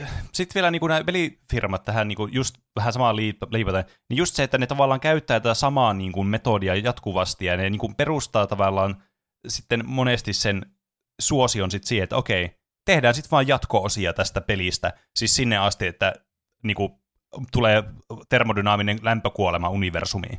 Että niin kuin su- suurin osa niin kuin myydyimmistä peleistä aina vuodessa on siis jatko-osia aina peleille, tai semmoisia pelisarjoja, niin kuin Fifaat ja no, entiset, mm. entiset Fifaat, ja sitten Call of Duty-pelit, ja tämmöistä, mille tulee aina jatkoa niin kuin vuosi vuosien jälkeen. Että ne, kyllähän ne myy, toki. Mutta Niin. tavallaan ei se ole mun mielestä mikään niin kuin, se, se ei ole mikään syy tavallaan olla tekemättä asioita eri tavalla, se, että myy. Jos, sä, jos tiedättekö, tulisi vaikka ö, Call of Duty-peli, joka olisi aivan niin kuin toisesta maasta, että se olisi niin kuin tosi erilainen kuin mitä se on aikaisemmin ollut, niin kyllä se möisi siitä huolimatta ihan helvetisti. Mutta toki mä ymmärrän, että tämä vähän niin kuin katoaa tämä esimerkki tässä Call of Duty-maisuudessa ehkä siihen, että miten nämä pelit on suosittuja sen takia, kun ne on samanlaisia. Mutta pointti kuitenkin on se, että ei, mikään ei niin kuin estä sitä, että ei voisi yrittää tehdä uutta ja yrittää tehdä niin kuin kehitystä sillä niin kuin jollakin jo olemassa olevalla IPllä. Zelda on mun mielestä erinomainen esimerkki, että ne on vuosikausia aina ollut vähän erilaisia ne pelit ja tehty vähän eri tyylillä. Ja ne on menestynyt aina todella hyvin ja ollut tosi tykättyjä. Mm. Niin. En tiedä, mi- mikä noissa firmoissa sitten on erilaista. Mm. Joku EA Sports, it's in the game. Niin ne, ei sillä varmasti kukaan näe syytä muuttaa mitään, kun ne saa ihan todella pienillä resursseilla puskettua Niin. ulos aina uuden pelin, joka myy enemmän kuin mikään muu peli maailmassa. Mm. Mm. Niin mi- Ehkä eh, yksi, ehkä voi käyttää resurssit sitten muihin peleihin, koittaa tehdä jotakin erikoista se- ja sitten tuo cash cow on vaan siinä Mm. mm. olemassa. EAllähän on se oma joku EA Origins, joka on semmoinen, en mä tiedä onko sitä enää olemassa, Mm. mutta nehän tekee sillä nimellä vähän niinku semmoisia pienempiä yksittäisiä. Oliko It Takes Two vaikka EA Origins Niin, tai taisi olla. jotain tämmöisiä Unravel tai jotkut Mm. niistä on Mm. niinku, vähän niinku eri semmoisen tittelin alla, Mm. mm. niitä semmoisia ori, niinku uniikkeja, Kyllä. Mut, y- semmoisia one-shot-pelejä. mutta niissäkin on se, että sit ne on monesti kuitenkin niin pienillä studioilla tehtyjä, että niitä ei voi kutsua enää niinku AAA-peleiksi. Että ne on, siinä, se, että ne on EA mukana, tiedätkö, sille, että ne voi rahoittaa ja tukea sitä ja julkaista, niin se ei välttämättä tarkoita, että se studio olisi mitenkään iso, mikä tuottaa sitten näitä pelejä. Siis niin. vuosikausia aina tulee u- pie- pieniä pelistudioita, jotka tekee siis timantteja, siis joka vuosi. Mutta siitä huolimatta jotenkin tuntuu, että nämä isot pelistudiot, vaikka joilla olisi aivan helvetisti resursseja tuottaa jotain uutta ja hyvää, niin sitten vähän niin kuin jättää sen puolitien. Toki tässä niin kuin on yksi vai, niin kuin semmoinen suunta kanssa on se, että on kiire aina tehdä, että on pakko saada nyt nämä ulos ja pakko päästä näihin meidän tulosraportteihin näyttää hyvältä, että ollaan tehty tämmöinen. Että ei niinku Hmm. viimeistellä niitä pelejä loppuun asti. Vaikka Jedi Survivors oli mun mielestä hyvä esimerkki, joka siis oli aivan siis pelaamiskelvoton, kun se ilmestyi tietokoneella se peli. E, ja että vaikka pelissä ei suoranaisesti olisi mitään vikaa, ja se olisi hyvin tehty, niin just tämä, että siinä huokuu sit se, että näitä pelejä ei tehdä niinku loppuun asti. Että vähän niin kuin shipataan se paskaprodukti, koska se on parempi kuin, että tehtäisiin niinku, käytäisiin enemmän resursseja siihen, että voitaisiin niinku loppuun asti tehdä se hyvä ja julkaista niinku kerralla oikein tavallaan. Musta- Toivottavasti tuo trendi on vähän edes laantumassa, kun tuntuu, että niistä on nyt noussut halota aina, kun julkaistaan joku tämmöinen keskeeräinen peli. Niin kuin se Cyberpunk. Niin, siinä on myös Niin, yksi esimerkki. Ihmiset ei ennakkotilaisi aina peliä. Mm. niin. Kyllä. Ja, mutta en kyllä tiedä, siis faktatietoa en tiedä, että onko ennakkotilaukset vähentynyt vai eikö ne ole. Niin. Mä myös, Mutta toivoisin, että tuo vähentyisi, koska se on jotenkin, se tulee pelkästään niin niiden rahan ja niin finanssikaalisten tavoitteiden vuoksi, että Mm. tämä on pakko saada ulos tässä hetkessä ja korjataan se sitten myöhemmin. Niin. mulla tuli kans tosta, tuli tosta Zeldasta vaikka mieleen, kun puhuttiin, että ne ottaa aikansa ja tekee mm. hyvää peliä, niillä menee vuosia tehdä se. Mutta mä veikkaan, että on iso ero kanssa, niinku, jos on konsolivalmistajia itse niinku, rahoittamia mm. ja julkaisemia pelejä verrattuna sitten tommosiin niinku third party. Mm. Mä veikkaan, että third partyin on pakko tehdä jollakin lailla koneistolla ja linjastolla niitä pelejä ja julkaista säännöllisesti verrattuna sitten Mm. niin kuin jotain, Nintendolla on se vähän niin kuin etuoikeus, että voi odottaa vaikka kymmenen vuotta ennen kuin tulee uusi Mario-peli, Mm. koska se ei niin kuin ole väliä, kuinka paljon se peli myy, kun se myy niitä konsoleita, ja ne konsolit on varmasti Niin. iso, ne ne tekee enemmän rahaa konsolimyynnillä kuin pelimyynnillä, Mm. että Ja vähän niin kuin, sano vaan. no, että kun seuraavana, kun tulee joku Nintendo Switchin jatko, jatkaja, niin siinä on varmaan, silloin kun se julkaistaan, niin tehdään niinku, sitten tulee joku Mario Odyssey 2 tai joku uusi 3D Mario, mm. jota on tehty sitten niinku, siinä vaiheessa joku kahdeksan vuotta tyyli. Mm. Niin. Niin totta kai sitä halutaan tehdä mahdollisimman hyvää, että niinku, sen ei tarvi maksaa itsensä taka, takaisin se yhden Mario-pelin niinku, omalla myynnillänsä, vaan sitten kaikki joutuu ostamaan sen uuden konsoliin sitä varten. Niin. Ja varmasti se pelikin maksaa itsensä takaisin moninkertaisesti, Niin. koska niillä on niin vakiintunut se player base, mm. että eihän jollakin Mario-peleillä on varmasti niinku kilpailijoita olemassa. Että ne Mario-pelaajat odottaa sitä uusinta Mario-peliä ja sitten ostaa sen. No niin, Mm. mm. nehän myy siis kymmeniä miljoonia pakosti, että kyllä Niin. ne myös tekee rahat takaisin, mutta sitten, no vaikka Sony, sehän kokeilee vaikka minkälaisia, mm. välillä uusiakin franchiseja ja Kyllä. muuta. Mut- Mutta sille ihan, että ne saa semmoisen hienon katalogin, että nämä on PlayStation-eksklusiivisia mm. sarjoja, niin Se on ihan totta, mutta tämä on, siis so, sulla on hyvä pointti tuossa Juuso. Mä, mä siis kyllä allekirjoitan tuon sun pointin, just että noin niinku konsolit on myös niinku se tavallaan ajava voima sit siinä, varsinkin Nintendo osalta, niin tämä on erityisen totta. Mutta se ei silti tarkoita, että tää, näin ei voisi tehdä. Niin mietitäänpä vaikka sellaista pelistudiota, mikä on myös näissä tweeteissä ollut monesti mukana, että mihin on verrattu sille, että no tämä on ihan tämmöistä, niin kuin, ei, ei, ei tämmöistä normi, tiedättekö, ää, tämmöiset, me normi-ihmiset ei voida tehdä tämmöisiä pelejä. Rockstar, joka siis teki vaikka GTA 5, jossa meni vuosikausia, ja minkälainen menestys siitä tuli sitä pelistä. Siitä voi sanoa siitä pelistä suoraan, niin kuin tavallaan silloin kun se tuli se peli, ja tavallaan niin kuin miettii vaan sitä niin kuin ilmaisosuutta, tai siis lainausmerkeissä ilmaisosuutta, eli kun sä ostat sen peliä ja pelaat vaan sitä läpi itseksesi. Että siinä on vaan helvetin sisältöä, se on helvetin hyvin tehty se peli, siinä on tosi paljon siis semmoista, mikä niin kuin oli mullistavaa, kun tämä peli tuli. Ja siitä huolimatta, tämä on kuitenkin live service peli myös, ja tämä tuottaa edelleenkin ihan helvetisti rahaa. Toki suuri osa näistä rahoista on tullut varmastikin tämän live servicen niin puolen kautta sitten tässä pelissä. Mutta se, että tavallaan sekään ei ole mun mielestä tekosyy, että tavallaan voi tehdä niin kuin, että eihän meillä ole varaa niin kuin tehdä tämmöistä peliä näin pitkään tämmöisellä isolla studiolla niin paljon niin kuin massia sillä takataskussa, että niin kuin, Rockstarillakin on aikaa ja niin kuin, pystyy vaan heittämään niin kuin, vitusti aikaa siihen, että tehdään joku tämmöinen uusi peli. Larian Studioskin on aivan niin kuin, tosi pieni tekijä, joka on tehnyt siis Gate 3 ja muun muassa Divinity-pelisarja. Ja kuitenkin mm. niilläkin oli aikaa ja rahaa tehdä semmoinen peli kuin mitä ne teki. Ja se on mun mielestä kans niin. Niin. Kuin, ollut tosi koomista, että jotkut tämmöiset isot pelitalot on sitten ollut silleen, että no kyllähän niin kuin, niillä on niin paljon porukkaa sillä tekemästä, että ne voi tehdä tällaista. Tämä tuli muistaakseni joltain Activision Blizzardin tyypiltä. Ja sitten miettii, että Activision Blizzardilla on varmaan joku porukkaa. 8000 työntekijää siellä. Niin kuin, mitä vittua, mitä niin kuin kokainia, kun te veätte sillä vaan päivät pitkät, vai mitä vittua te teette teidän elämällä, kun te ette, niin kuin, jos tämä on niin kuin, tämä iso firma, ja sitten teillä on tämmöinen, kun on kultti siellä tai jotain, e- että te ette pysty tekemään sitten tällaista. Ja Blizzard on mun mielestä muutenkin tosi hyvä esimerkki, koska ne on tuottanut ennen todella hyviä pelejä, semmoisia, mitä tiedätkö, odotti innolla, ja niillä tuli paljon uusia IPitä, pos- tosi niin kuin, kiinnostavia pelejä, ja sitten ne on mennyt tavallaan semmoiseen niin live serviceen helvettiin joka ikinen näiden peleistä. Ja sitten julkaistaan joku peli tavallaan sille, että se on just tämä niin kuluttaja on vaan tämmöinen nukke, jota ohjataan, jonka on tarkoitus myyä asioita, ja ei oikeastaan kiinnosta niin kuin, paskaa vertaa sitten se pelin laatu välttämättä. Mun mielestä hauska kans, mikä tuli ihan vasta, kun Diablo 4 tuli, niin tuli suunniteltu se UI silleen tosi hienosti, että jos sä menit katsomaan sun season tuommoisia niinku, öö, tavallaan haasteita, että mitä sä niinku teet siinä seasonissa, että saat niinku juttuja unlokattua ja muuta, niin voit menit katsomaan sitä, niin ensimmäinen vaihtoehto, kun sä menet sinne sivulle, on, että lunasta Battle Pass, joka ei siis kysy edes mitään konfirmaatiota, kun sä painat vaan niin kuin, hyväksy, niin se vaan saman tien lunastaa sun ostamassa Battle Passin siinä seasonissa, vaikka sä haluaisit säästää sen myöhemmäksi vaiheeksi. Että, ja ei tästäkään mitään Ha. tullut. Joku patchi tuli ja sitten oltiin vaan, että sori, hupsi vupsi, että eipä tässä nyt mitään sen kummempaa. Että tavallaan mm. se, nämä on mennyt vaan tämmöiseksi, nämä jotkut tosi isot firmat, että ni, ne ei niinku yksinkertaisesti enää kiinnosta tehdä niinku, tavallaan laatusisältöä, vaan kiinnostaa enemmän se, että miten päästään niihin kukkaroiden syövereihin sitten käsiksi.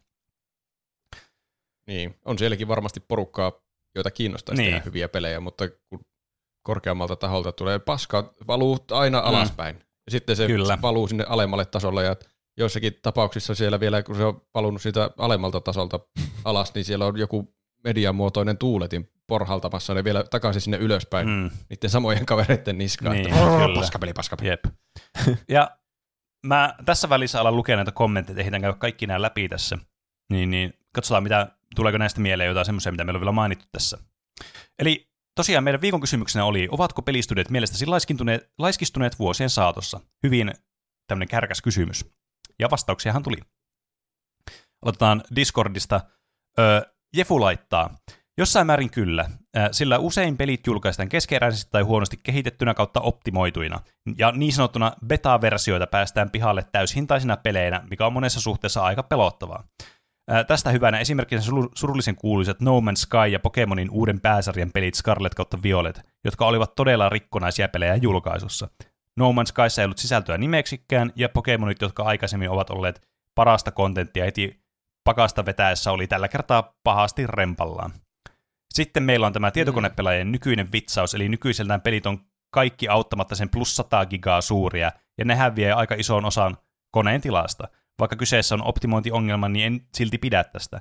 Ei näin, nä- näissä koko asioissa ole mitään järkeä. Kuinka kauan paljon ilmaa tuossa tiedostokoossa oikein on? Kysynpähän vain.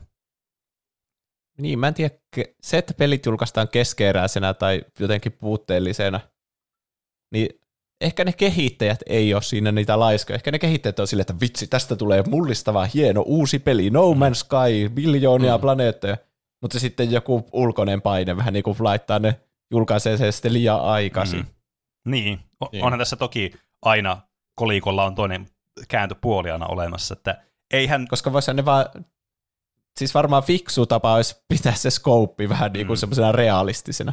Mutta Mm. en mä tiedä, kertooko se, että niiden skouppi on ihan hullu iso ja epärealistinen, niin kertooko se niiden laiskuudesta välttämättä? niin. Ne on vaan huonoja arvioimaan sitä työmäärää, mitä Mm. se vaatii, se toteutus. Mutta toisaalta niin. tuossakin on niinku se vasta-argumentti sitten, että niillä on ollut tämmöiset niinku visiot, ja ne ei vaan toteuta niitä visioita sitten, että ne vaan sitten tyytyy julkaisemaan tuotteen, joka on heikompi kuin mitä ne on luvannut. Varsinkin toi on paha, jos sä lupaat tuotetta, joka ei vastaa sitä. Ö, Cyberpunkkihan oli todella niinku merkittävä esimerkki just tästä, että siellä luvattiin maat ja taivaat, erityisesti sitten vielä niin kuin, että vanhemmilla konsolisukupolvilla, että, että sitten niillekin vielä saataville tämä peli, mikä siis jälkeenpäin ajateltuna siis aivan järjenköyhä ajatus ottaen huomioon, minkälainen lopputulos sieltä sitten tuli ulos. E- Mm. Ja toki niin kuin näissä on näitä monia puolia, niin kuin vaikka, että nämä pelikehittäjät haluaisi toki tehdä sen parhaansa, mutta sitten iskee ulkoisia paineita ja cruncheja ja muuta vastaan, jotka siis käytännössä eliminoi sen mahdollisuuden tähän. Mutta tavallaan mun on vaikea kuvitella, että kun nämä, nämä niin rahavirrat ei voisi sen verran, tiedätkö, pistää sille niin kuin slow-modelle niitä, että voisi vaikka vuoden kaksi viivästyttää sitä peliä, että saisi kerralla timanttisen paketin ulos. Mutta ilmeisesti mun niin kuin, arviointikyky sille, että kuinka ahneita ihmiset voi olla, on vaan viallinen.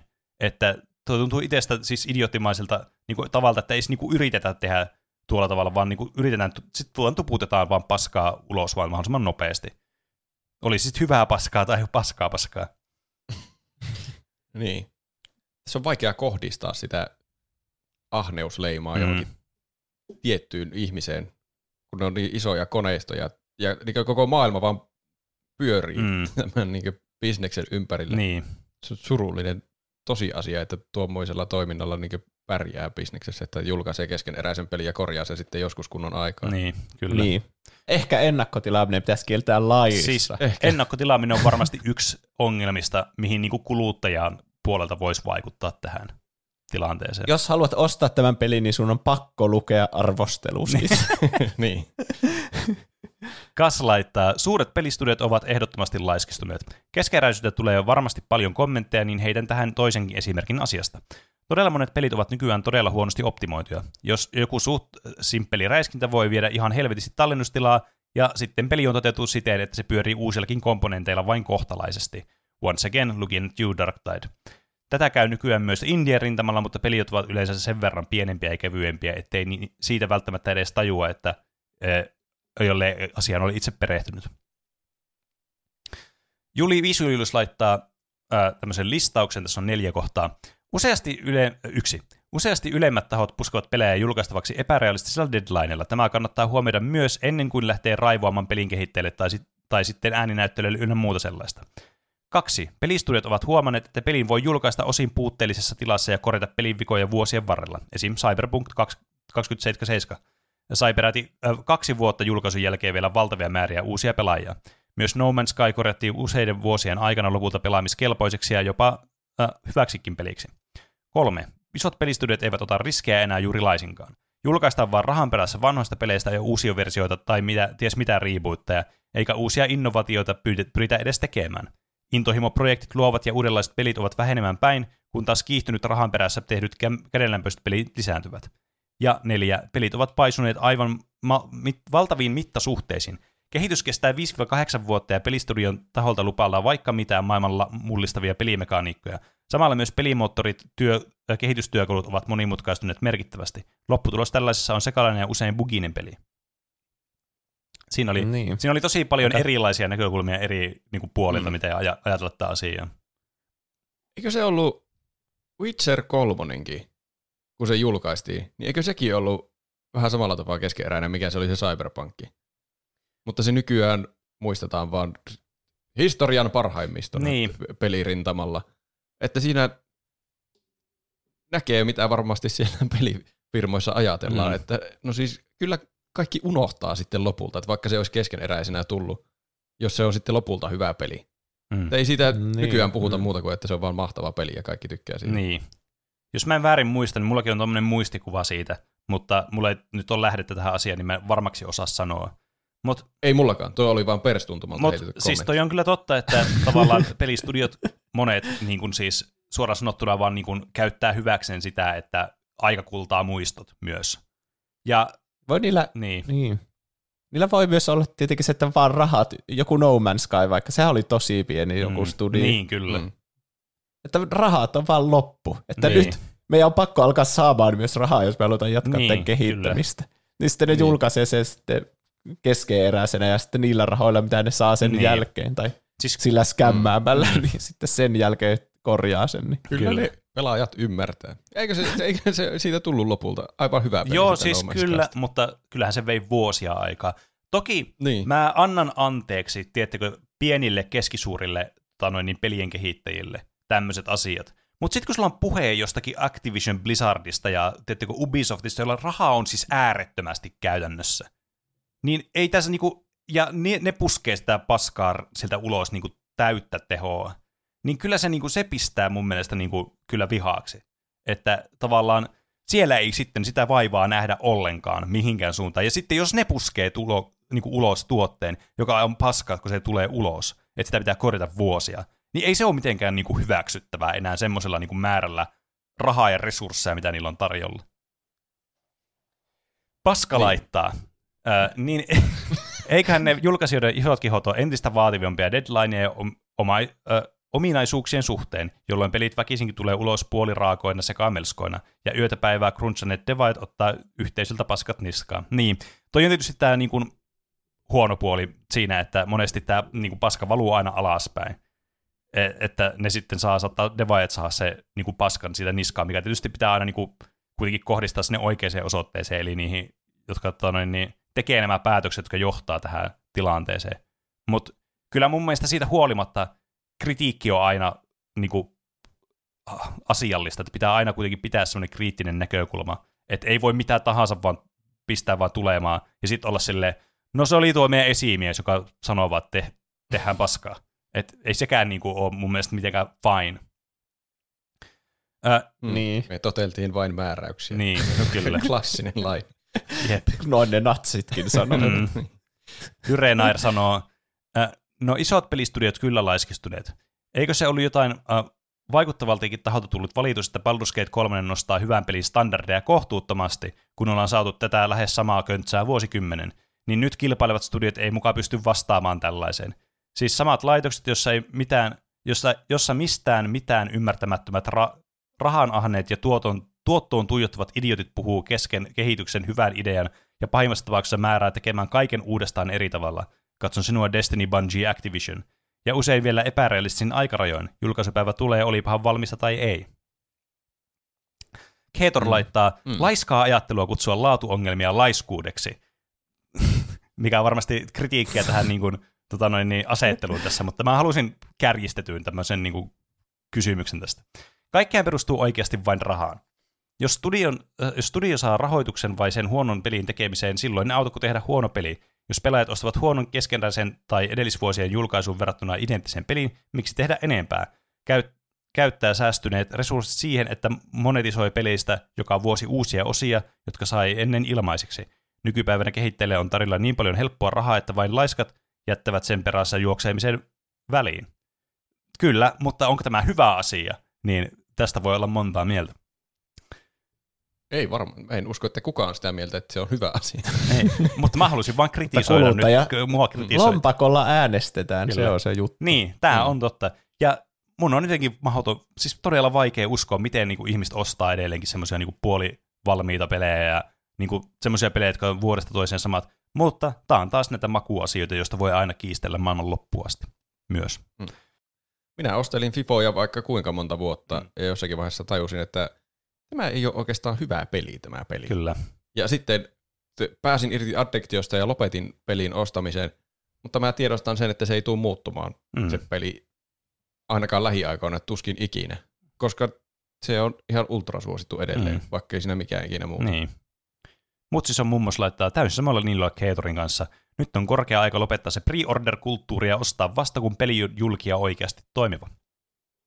Kyllä. Aamen. Sitten katsotaan vielä Instagramista tulleet kommentit.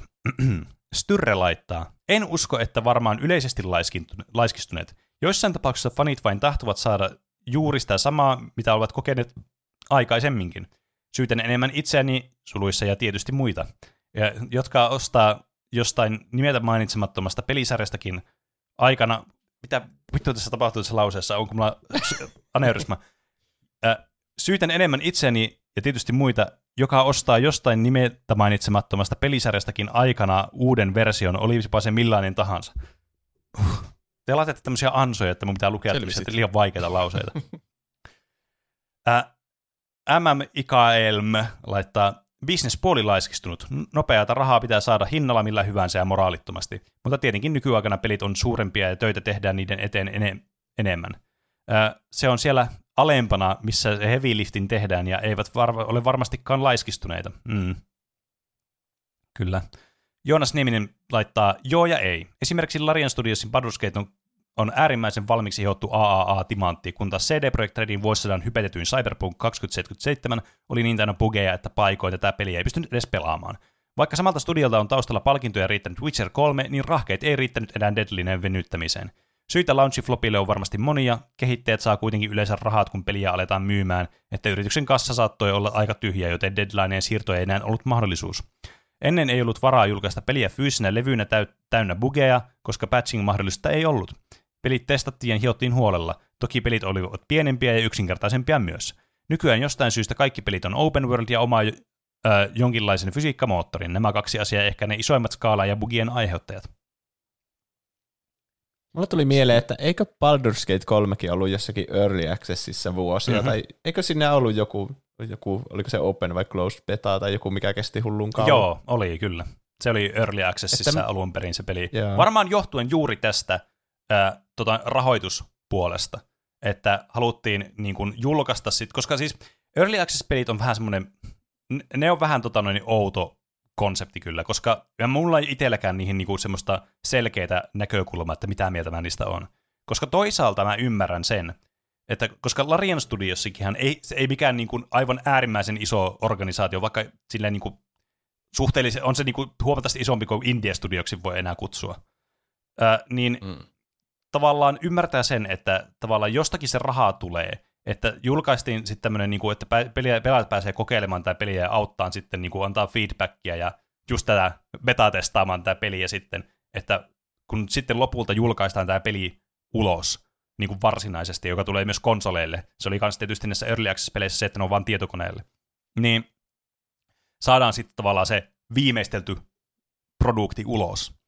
Mutta toisaalta siinä sitten on aina se, että onko se sitten kuitenkaan, niin kuin, jos se julkaistaan Early Access-pelinä, niin onko se vähän kuitenkin sama asia, eh, kun julkaisisi Mm. keskeneräisen peliin. Mutta tämä on näkökulma ongelma sitten enemmän mun mielestä. Niin, Mikä ero? Ratkaiseva tekijä mun mielestä siinä on se, että se markkinoidaan Early Access-pelinä eikä valmiina Niin, pelinä. kyllä. Niin. Että se kuluttajana tiedät, mitä ostat, että tämä ei nyt ole se valmis peli. Kyllä.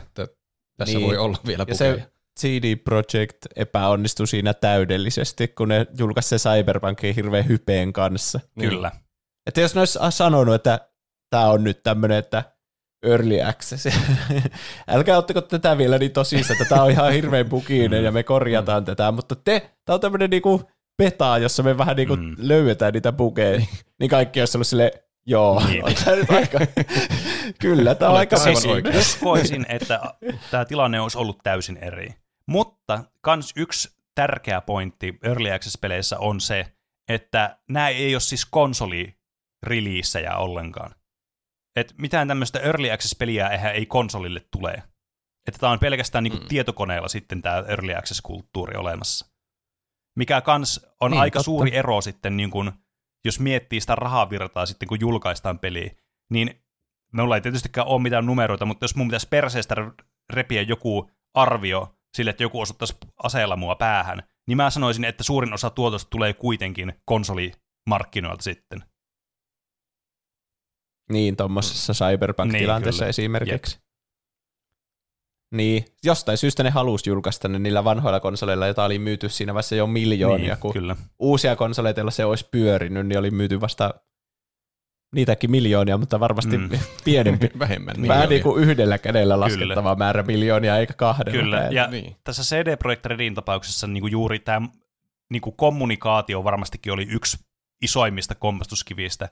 Toinen tietysti sitten, joka johti tähän huonoon releaseen just Pleikka nelosella ja vastaavilla konsoleilla, niin on varmasti se, että firma on ollut silleen, nyt vittu se peli ulos ja pistää näille ulos näille vanhoille konsoleille kanssa halutaan tämä, koska niillä on enemmän niin kuin markkinaa sitten tavallaan. Markkinat on suurempia kuin Mm. ihmisillä on näitä konsoleita. Niin. Anskukos laittaa, en ö, yleistäisi, että kaikki ovat laiskostuneet. Esimerkiksi Nintendolla on mielestäni taso pysynyt tasaisesti hyvänä vuodesta toiseen. Huteja ei heillä tule juuri koskaan. Enemmän olen sitä mieltä, että elokuvien taso on laskenut viime vuosina kuin lehmänhäntä, varsinkin Disney on laiskistunut paljon. Veeti Varis laittaa, tuskin ovat, että hyviä pelejä, että hyviä pelejä tulee, mutta isommilla pedistyillä kestää vaan enemmän aikaa tehdä pelejä. Tämä on muuten myös Mm. mm. semmoinen, että niin kun, No mutta ne pelit on vaan mittakaavalta ihan sikana Niin isompia on. kuin ennen vaan. kyllä, Sen takia Mm. niissä kestää kauemmin tehdä. Niin, kyllä. Mutta siitä huolimatta ne on harvemmin, niin kuin jos puhutaan vaikka mun suosikki tonne, niin tämmöisestä niin kuin lehmästä, mitä hakata, niin Ubisoftin pelit, niin eihän ne niinku ole kuitenkaan erilaisia, vaikka niissä kestäisi kauemmin tehdä niissä peleissä. Että ne on lähtökohtaisesti kuitenkin aina samanlaisia. Niissä vaan se skouppi on vähän isompi, mutta kuten monet sanoo, esimerkiksi Bethesdan peleistä on sanonut Starfieldista nyt, joka on tullut ulos kans. Mutta mulla ei Starfieldista kokemuksia, niin mä en nyt puutu siihen tässä vaiheessa. Niin on sanonut, että se on niinku tämmöinen todella tämmöinen lampi, joka on tosi laaja, mutta tosi niinku matala. Että se on näennäisesti Mm, tosi niin. iso, mutta ei sisällöltään kovin syvää. No just se, että halutaan vaan mahdollisimman paljon tunteja. Niin, että kyllä. Niin. mitä joku IGN taisi sanoa just siitä, että se alkoi olla hyvä sitten sen päätarinan vetämisen jälkeen 60 tunnin Niin. kohdalla. Tai mä repin perseestä nuo lukemat, mutta just silleen, että vähän niin kuin, en minä jaksa käyttää niin paljon aikaa tuohon peliin. Niin, kyllä. Että se alkaa Miksei se muuttua se aika heti hyvä. hyvä. Mm. Niin. Ehkä parempi peli. Mm. No sanokaappa se. Klukko laittaa, mielestäni pelistudiot eivät ole laiskempia kuin ennen, vaan syy, miksi AAA-peleistä on tullut enemmän bugeja kuin ikinä ennen, on siksi, koska pelit ovat niin paljon suurempia kuin ikinä ennen. En silti usko, että pelien julkaiseminen on niin bugisella tasolla olisi hyväksyttävää. Öö, Ikarai laittaa, tavallaan kyllä, muutaman todella hyvin pela, äh, muutaman todella hyvin toteutetun pelin jälkeen on vaikea palata huonommin tehtyihin peleihin. Ja parhaassa tapauksessa pelit ovat tulleet lähes samoihin aikoihin kuin mikä syö lainausmerkissä huonomman pelin pelattavuutta. Ja lasketaanko DLC tähän? Joskus muonoin sait koko pelin kerralla, nyt pitää ostaa osissa, mikä saa meikamannen kiehumaan. Hmm. No DLC on vähän niin kuin live serviceen Niin. lisämyynnin jatke. Joskus, mutta sitten on myös niitä hyviä esimerkkejä. Niin. Että, Niin. Si- se, on vaan, se on vähän sama kuin toi Early Accessin kanssa, että DLC on vähän niin kuin semmoinen, mistä voi olla vähän niin kuin eri sitä voi mieltä. käyttää hyvään tai pahaan. Niin. niin. Ja se riip- riippuu paljon näkökulmasta ja siitä, että mitä se niinku tarjoaa sulle se DLC. Mut niin, e- mä en ehkä puuttuisi DLCihin, koska en mä näe, että missään pelissä DLC olisi mitenkään lähtökohtaisesti huono asia. Että niinku, se on vaan niinku lisää juttua ison niinku rahaleimalla myöhemmin, mutta se on ehkä keskustelu toiselle päivälle. Veeti Saarella laittaa, peleistä odotetaan, vaaditaan koko ajan enemmän. Niin kuin minun mielestä pitäisikin vaatia enemmän. E, tota, koska kyllä ei, kehityksen ei pidä koskaan jäädä semmoisen, niin kuin, tiedättekö, semmoisen niin kuin platoohon. Mä en nyt saa sitä suomenkielistä sanaa pääni. Että jos Tasaanko. niin, tasankoon. Että jos ollaan tilanteessa, että kehitetään vaan pelejä olla silleen, no niin, nyt riittää, me ollaan, nyt ei tarvitse tehdä yhtään enempää, niin ei se ole hyvä asia kenellekään. Ville Lius laittaa, jotenkin tuntuu, että kyllä on. Ennen pidin Square Enixia takuun laadusta, tänään ei voi tietää millaisen pökäleen ne nyt pyöräyttää, katso sinua Marvel Avengers. Toki esim. Final Fantasy 16 oli pelattavuudeltaan hauska ja tarinakin on ok, vaikka peli, pelistä paistaa, että Square ei oikein tiedä, mitä pelisarjalle tekisi. Siitäpä teille aiheehdotus FF16. Toki on edelleen pelistudioita, jotka julkaisevat vain tarkkaan hiotun peliin, kun se on heidän mielestään valmis, esim. Naughty Dog. Kiitos mahtavasta podista, jatkakaa samaan malliin. Kiitos. Kiitos. On kyllä semmosiakin pelistudioita. Vaikka no, Naughty Dog on hyvä esimerkki, kun se on justiinsa Mm, Sonyin omistama, kyllä. niin sillä on kaikki aika maailmassa ja kaikki rahat. Jep. Mm. Miki Arkansas laittaa, no ainakin Game Freak tuntuu siltä. Ihan mukavia nuo Pokemon-pelit ovat joskus olleet, mutta nyt viimeisimmät Scarlet ja Violet oli- olivat niin keskeräisen tuntuisia, että pelikokemus suorastaan luotaa työtävää myös meikäläisen kaltaisille Pokemon-fanille. Tehdään vain uusi Pokemon-peli tai DLC joka syksyksi, ihan sama kuinka keskeräinen on. Tärkeintä on rahan saanti. Tätä myös tukee se, että, kun kau- että kauan odotetut ja sitten myös paljon kritiikkiä saaneet Pokemon Gen 4 remake teki toinen studio ILCA. Tietenkin ymmärrän sen, että Pokemon on brändi ja Game Freakin pitää julkaista uusi generaatio tietyn väliajoin pysyäkseen relevanttina. Mutta kaikki tuntuu niin keskeneräiseltä ja hutiloidilta Scarletissa ja Violetissa, että pelaa mieluummin Sword and Shieldia, joka sai muuten myös paljon kritiikkiä. Tämä ei ollut tuossa osa tähän kommenttiin, mutta vähän nyt me suuraitelle. Uh, eh, Legends, Ar- Legends Arceus tai jopa Let's Go-pelejä. Ai, täällä jatkuu tämä lause. Mä nyt keskityn maailman huonoimpaan paikkaan tämän lauseen pahoittelen. Pääsarjan peleistä on tullut niin isoja, että niiden myynti on taattua. Oli laatu minkälainen tahansa, niin että näiden laatuun ei tarvitse edes panostaa ilmeisesti, joten kyllä ainakin Game Freak tuntuu laiskistuneen parin viime vuoden aikana. Game Freak on mun mielestä aivan erinomainen esimerkki pelifirmasta, joka on vaan päättänyt, että tässä vaiheessa tämän enempää me ei tehdä vaivaa näihin peleihin ja nämä tuottaa Niin, vittuun rahaa. Kyllä. Niillä varmasti olisi resursseja tehdä vaikka minkälainen peli. Niin on. Se on maailman myydyin media franchise se Pokemon. Niillä on kaikki raha maailmassa. Ja me tiedetään kokemuksesta, että ne pystyisi tekemään, koska t- nuo pot ja totki mm. on uskomattomia pelejä ja ne pyörii samalla raudalla Kyllä. ihan loistavasti. Niin. Niin. Siis, siis siinä on kyllä pelistudio, jolla niinku tekosytä ei ole, paitsi mulla on semmoinen niin tällainen salaliitto teoria, että ne ei oikeasti vaan osaa tehdä pelejä ja ne on vaan joutunut vahingossa tuohon tilanteeseen. On silleen, ei vittu, ja ne ei jostain syystä osaa palkata uusia ihmisiä sinne. Tuo voi olla muuten ihan totta, on. että ne ei vaan ossa. Ne siellä räpiköi aina joten, Niin. ei, et mitä, miten nuo on tehnyt tommosen ja sitten yrittää saada jotakin random assetteja kasaan. Mm. Tuo, Niin. tuo, muistuttaa vähän nyt vuorta. Mm. Se Eikö toimii jollakin rautalangalla Niin. kasassa se peli. Jep. Sille ei ne katso itsekin, ei vittu.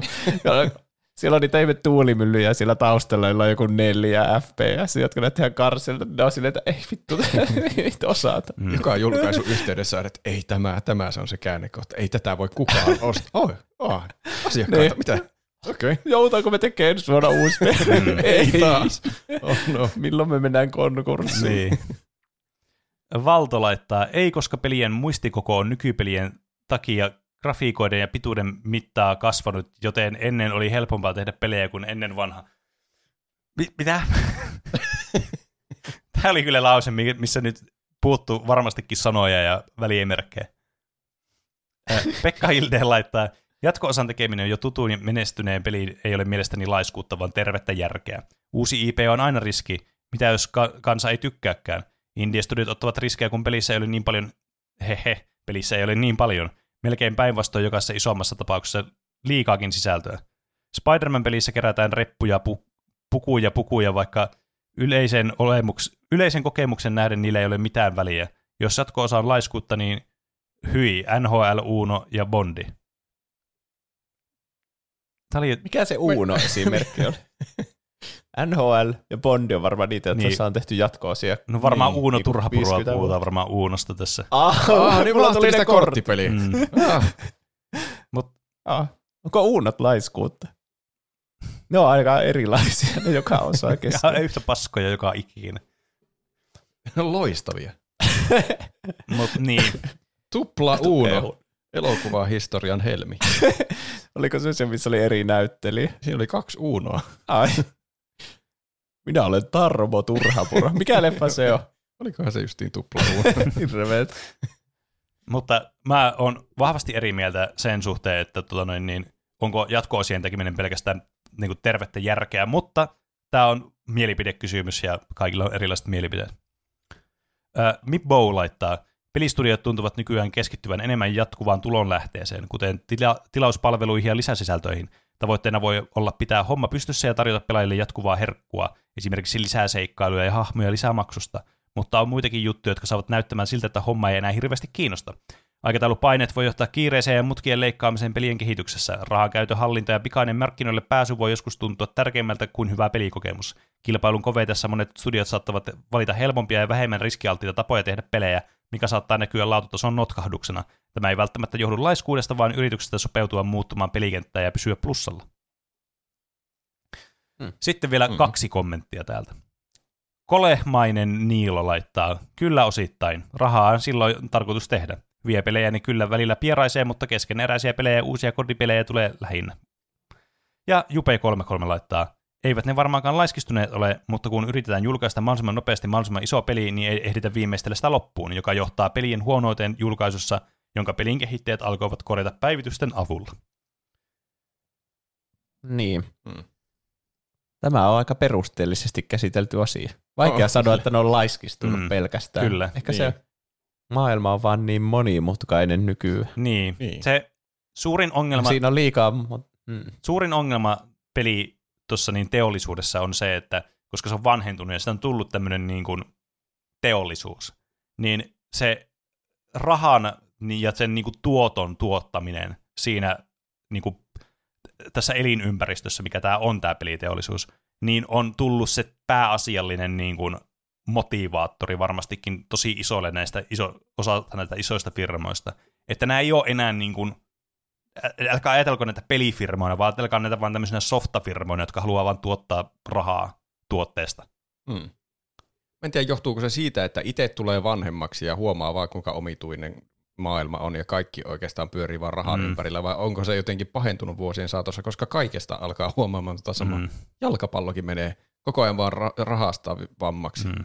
Siellä pelaajat joutuu pelaamaan 100 000 peliä kaudessa ja loukkaantuu, koska siellä päättäjät päättää, että no uusi kilpailu. Uudesta kilpailusta saa lisää rahaa, kun on lisää katsojia. Mm. Ja Sitten mä mietin tuo viime aihetta tehdessä vaikka Guinnessia, mm. Joka tekee niitä ennätyskirjoja. Jotenkin sille ennen oli semmoinen lapsellinen naivius, Mm. että "Ah, vähän siistiä, ne kerää Niin. ennätyksiä Jep. yhteen tämmöiseen kirjaan. Mm. Mutta sitten nykyään on vaan silleen, että niin kuin ton aiheen tekemisen jälkeen, niin musta tuntuu, että se on vaan business, että Mm. mm. ihmiset vaan ostaa, että ne saa itselle ennätykset, että ne saisi itselle tai jollekin omalle yritykselle niin. näkyvyyttä. Niin. Ja sitten lisäksi, että on se kirjaosuus, joka myy ihan helvetisti, eikä niitä oikeasti kiinnosta varmistaa, että kenellä on mikäkin ennätys, vaan enemmän vaan tehdä myyvä kirja Niin. niin. ja myyä niitä ennätyksiä. Siis jep. Niin. Tää, Niin, että mm. joka asia on vaan, Ehkä me lähestytään 30 ja me kyynistytään ja me nähdään Se- se- maailma se- se taitaa tämmöisenä kapitalistisena helvettinä, Mm. minä ikinä me katsotaan. Niin, Mm. ihan hyvin mahdollista.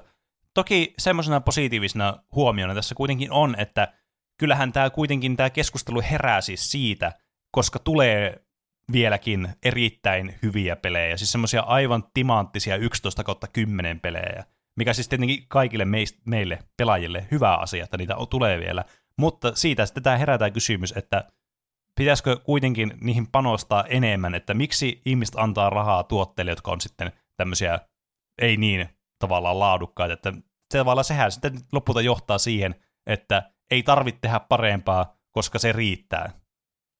Ja tässä tapauksessa mm. mä sanoisin, että paskan vitut, että niin kun, nyt ei ole vaan se, että saat tämmöisen osallistumispalkinnon, että hyvä yrityspalkinnon, vaan nyt vittu hyvä yritys oikeasti nyt tekisi vaan semmoisen kunnon peliä, että se myy hyvin ja se saa sen niin kun, tuoton sitten, niin kuin kapitalismissa alun perinkin on ollut tarkoituksena.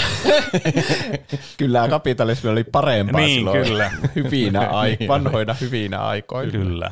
Nykyään on hirveän helppo skämmätä vaan keräämällä dataa ihmisistä Näin on. ja hyödyntämällä meidän jotain aivojen jotain aivojen kemiallisia reaktioita. Näin on. Että Mm. kun me nähdään notifikaatio, niin meidän on vaan pakko tehdä se Mm. ja avata se. Niin. Mutta siinähän oli kyllä puheen aihetta kerrakseen. Se meni monenlaiseen erilaiseen suuntaan. Mä en tiedä, oliko tuossa mitään kohesiota, mutta tulipahan nyt ainakin vähän päästettyä höyryä tästä aiheesta. Mitä te olette tehnyt viime Kyllä. viikolla? Aloitetaan Roopesta. Öö, pelirintamalla on ollut rauhallista. Me justiin tultiin mökiltä. Me käytiin mökkireissu. Ja Jee. mökkireissut on kivoja. Siellä me pelattiin Kroketti. ultimaattinen krokettiottelu, jossa me Use- tehtiin joka vuotinen usean tunnin kestävä krokettiottelu. tehtiin erittäin vaikeita portteja sinne radan varrelle, johon minä sitten jumituin yhteen porttiin ja Juuso toiseen porttiin, ja lopulta me oltiin melkein yhtä aikaa maalissa. Mutta se on kyllä, kroketti se on hyvä peli, Mm. se on hyvä peli se. Ainakin porukalla, On. tuommoisessa mökkiympäristössä. Mm. Se on vähän niin kuin videopeli, mutta oikeassa elämässä. Niin. Niin, jos sulla olisi vähän niin kuin sä ohjaimella ohjaisit jotakin tyyppiä, joka heilauttaa mailaa sillä tatin heilautuksella, mutta se on sulla oikeasti kädessä se maila, että sä heilautat. Sä oot se tyyppi, joka jota ohjata. Niin, kyllä. Häh. Myös perusmökkitekemistä katsottiin telkkaria. Ainakin pari elokuvaa. James Bondi-elokuva ja Borat. Ai vitsi, siinä Borat. vasta elokuva. Uhuh. Se oli aika shokeraava. Joo, no sä Sassa Baron Cohenin systeemeissä kyllä huomaa, kuinka järjettömiä ihmisiä Amerikassakin on. Mä oon pari kertaa nyt ainakin nähnyt sen Boratin, ja se on kyllä aivan, aivan järjetön elokuva. Mm. Mm. Hauska. Hauska kuin mikä, mutta aivan hullu. Oh. Mitä, mitä on Juuso tehnyt? Mäkin olin siellä mökillä. Mulla oli mukana nyt Backbone, semmoinen iPhonein lisäosa, jolla voi pelata helposti kaikkia Pleikkari Mm. viitosen pelejä Remote Playlle. Mä pelasin sillä Hogwarts Legacy ja muutenkin tällä viikolla pelannut Hogwarts Legacy sitten enemmän. Hmm. Mä nyt eläköidyin God of War Ragnarokista. Joo. Ja se on varmaan se seuraava, mitä työstän tässä. Ehkä mä yritän keskittyä siihen, että yksi peli olisi kerralla meneillä. Koska musta tuntuu, että se aiheuttaa mulle tätä, tätä stressiä siitä, että mä en pääse pelejä ikinä läpi ja mulla on hirveänä vaan kesken ja ei kehtaa ostaa uusia, kun niitä on niin monta aina Mm. kerralla menossa. Mm. Tears of the Kingdom on se, mitä mä haluaisin pelata, Mm. mutta ei. Mä yli 30 tuntia jo pelannut Hogwarts Legacy, että ehkä sen joskus pääsis läpi. Ja Mm. sitten tekee aiheen ja poistaa se systeemistä ja sitten Mm. Niin sä et jatkaa. ole, eikö sä ole vetänyt sitä kertaakaan vielä kokonaan läpi? No eh, Aa, aivan, okei. Okay. mitä No. Pene on tehnyt? No, mä tota noin niin, pelisaralla niin pelannut tota noin niin, mun suosikin kahvipeliä Against Stormia, mutta nimellisempänä pelannut Baldur's Gate 3 nyt vähän enemmän tällä viikolla. Ja se on tietysti se oli myös yksi katalysti tälle itse aiheelle. Mutta siis aivan mieletön peli kyllä. On siis se on aivan niin kuin loistava peli. En mä tiedä mitä muuta sitä voi sanoa. Se on vaan niin kuin uskomattoman hyvin tehty ja semmoinen, että mä en voi uskoa, että niin kuin, pelit voi olla näin hyviä. Et se, se on niin kuin mun mielestä niin kuin, mihin pitäisi aina pyrkiä pelistudioille, että tehkää semmoinen peli, mikä tuntuu semmoinen räjäyttää tajunnan, että wow, että nämä voi olla näin hyviä. Niin se, tämä kyllä todellakin on ollut sellaista. Sen lisäksi sitten niin ollut jotakin muita sitten semmoisia oman elämän asioita, mitä nyt tässä on vienyt paljon aikaa myös tällä viikolla. Magic the Gatheringia tuli tässä pitkästä aikaa pelattua kaverin kanssa, joka oli käymässä täällä meillä Jyväskylässä, niin se oli oikein mukavaa, niin pääsi vähän pelaamaan paperikräkkiä, niin sekö se aina ilastuttaa. Aika hyvä. Hmm. Mutta onko sitten aika kaikkien lempisegmentille? Miten meni noin niinku omasta mielestä?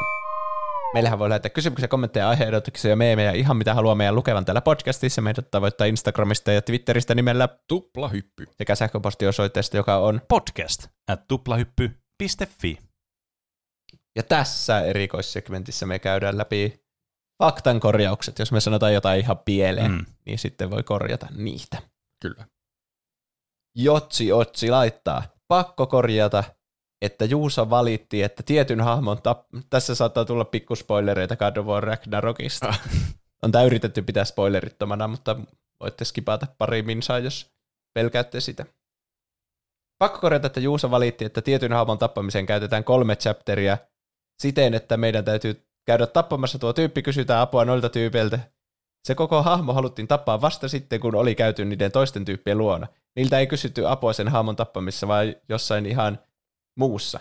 Ja aseen tekemiseen ei käytetä kahta chapteria. Se on kirjaimellisesti yksi katsiini, jossa mietitään, että miten se hahmo tapetaan, ja sitten on jo tehtävää, jossa se ase tehdään. Sen jälkeen tulee vähän sitä sun tätä, ja sitten tulee chapteri, jossa tämä hahmo tapetaan, ja sekään ei ollut sen chapterin pääpointti. Eli oikeasti sen kyseisen hahmon tappamiseen käytetään tasan 1.5 tehtävää. Ja Hmm.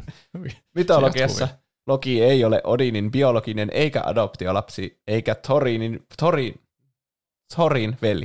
Sen sijaan Odin ja Loki ovat vannoneet verivallan, että nämä eivät koskaan juo omasta kupistaan, ellei toinen ole paikalla.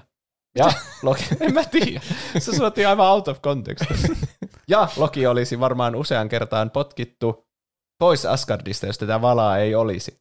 Vasta organisoituaan Baldurin kuoleman tämän sokean veljen käsissä Loki kahlitaa kallion, jossa käärme pudottaa ikuisesti myrkkyä tämän päälle, kunnes Ragnarokissa kaikki kahleet halkeavat ja Loki johtaa hirviöt ja jättiläiset sotaan Asgardia vastaan ja maailma tuhoutuu.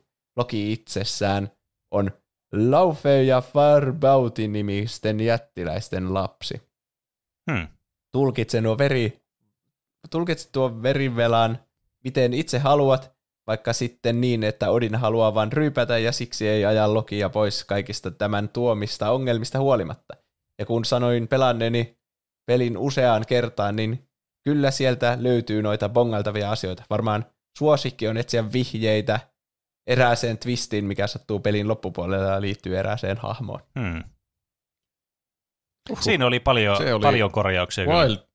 Wild, Ride. Kyllä. Okei, eli me oikeasti käytettiin yksi ja puoli chapteria sen tyypin tappamiseen, ja siinä joukossa oli sitä sun tätä Siellä oli sitä sun tätä. mukaan. Loistava tehtävä siis. Tämä on nyt korjattu asia. Ja vitsi nuo mytologia taas sekaavia, Niin niin mä en edes puutu niihin millään tavalla. Joo, se lähti kyllä laukalle, herra Jumala. Ja mitäs viestejä ja ehdotuksia, mitä meille muuta tulee aina joka viikko. Muun muassa The Stubbs laittaa. Toivoisin vaihteeksi musiikkiaiheista jaksoa, ja tällä kertaa aiheena olisi Linkin Park 2000-luvun yksi suurimmista ja suosituimmista yhtyeistä. Hmm. Se on paljon kuunneltu Kyllä. Linkin Parkia. Oon. Olen. Harmi, että sitä ei enää erinäisistä syistä ole olemassa. Mutta mä näin sen liveenä silloin aikana. Hmm. Hmm. Se on mun yksi ikuisista lemppareista. Ja sitten viisi Julius laittoi, salkkareita olen halunnut aiheeksi jo parikin vuotta, joten ehdotanpa sitä taas. No niin, eikö katsomaan vaan alusta asti salkkarit? Pitäisikö meidän katsoa kaikki salkkarit? Mä katsoin yhden jakson salkkareita yksi päivä. Mä en kyllä ymmärtänyt siitä oikein mitään, että ketä nämä hahmot ja ketkä on pahiksia ja ketkä on hyviksiä ja mitä mun pitää kannattaa tässä. Vaikka ne on kyllä aika monesti kirjoitettu sillä, että voisi mistä tahansa kohdasta hypätä mukaan, kun ne selittää niin joka kohtauksessa kaiken, että muistatko sen, kun minä poltin sinun talosi Niin. ja että hänen tyttärensä olikin minun tyttäreni. Nyt on tapahtunut tämmöinen käänne, että jene. Niin. Sitten mä katsoin mun äitin kanssa, joka niin sanoi, että uhuu, jos te tietäisitte, mikä tässä on tapahtunut, niin te olisitte nyt ihan silleen, että tämä olisi tosi jännittävä. Okei, okay. no mä en ha- tunne mitään tällä hetkellä. Ja Olen mun äiti myös sanoi, että paras osa sitä, kun käy reissussa viikon, on se, kun tulee kotiin ja kun saa katsoa viidet salkkarit putkeen. Wow. No eikä siinä. Joten ehkä mun äitin pitäisi Ehkä. tehdä salkkarista aihe täällä Ehkä. podcastissa. Hmm. Mutta tosiaan meitä voi tukea Patreonissa, jos haluaa tätä meidän toimintaa jotenkin edistää ja ylläpitää täällä. Meitä voi tukea Patreonissa. Niin kuin voi pelifirmojenkin tuossa tapauksessa voi sy- syydätä, syytää rahansa sinne, mitä haluaa tukea, niin meil, meilläkin voi. Jos te tykkäätte tästä sisällöstä, niin antakaa meille kaikki rahanne. Tai ainakin yksi euro kuukaudessa.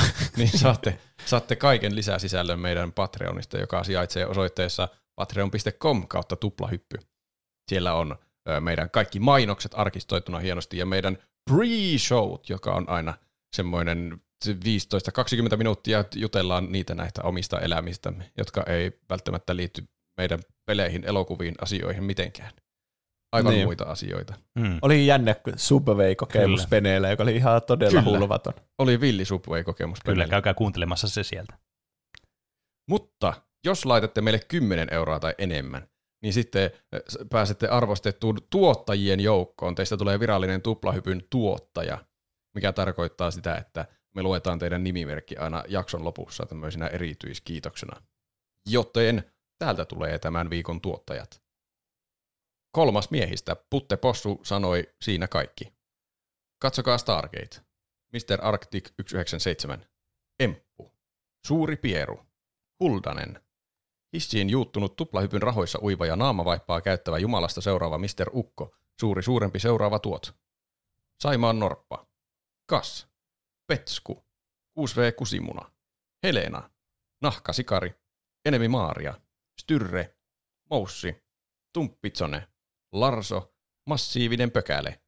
Keetor. Emi Barbie. Peruna Kiisseli. Siellä. Seellä. Roope ja Juusto, kirjanpidossa halutaan selvitys rahan lähettämisestä Nudelle. Kestääkö päivänvaloa? Äh, Käsitellään Kestää. tämä lähetyksen ulkopuolella. Joo. Apollon katseen kestävänä viikon roodoksella morpaillut punaisella lätrännyt ja takaisin sinisen nesteytyksen pariin palaileva d- Nude 22, whisky ja piipari. Uh, Paljon kiitoksia Kiitos. kaikille Kiitos. tuottajille.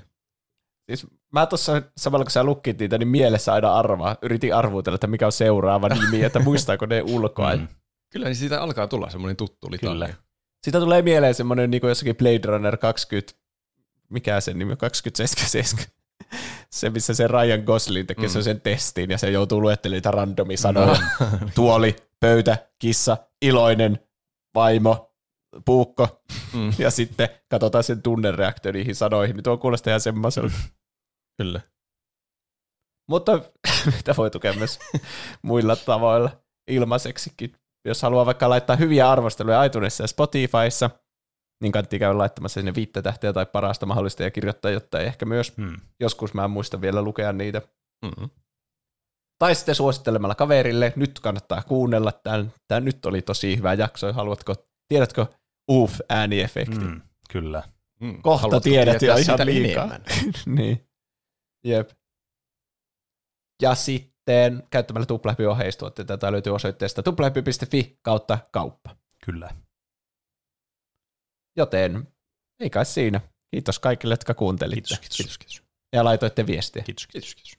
Tämä oli mielekäs jakso. Vaikka minkälaisia Mm, juttuja. Kyllä. Tuli kyllä vaikka minkälaisia Tunteiden juttuja. vuoristo. Näin on. Siinä oli kaikki mahdollinen. Peneräntistä Uuno Turhapuro mm. Mm. ja Niin, Kaninkolo Uffista. on. Ei meillä sitten muuta. Meidän pitää Oi, apua. varmasti jatkaa ensi viikolla. Näin on. Kyllä. Palataan jo ensi viikolla. Tehdään näin. Nähdään ensi viikolla. Heipä Nähdään hei. ensi viikolla. Heipä hei. Heippa. Uff.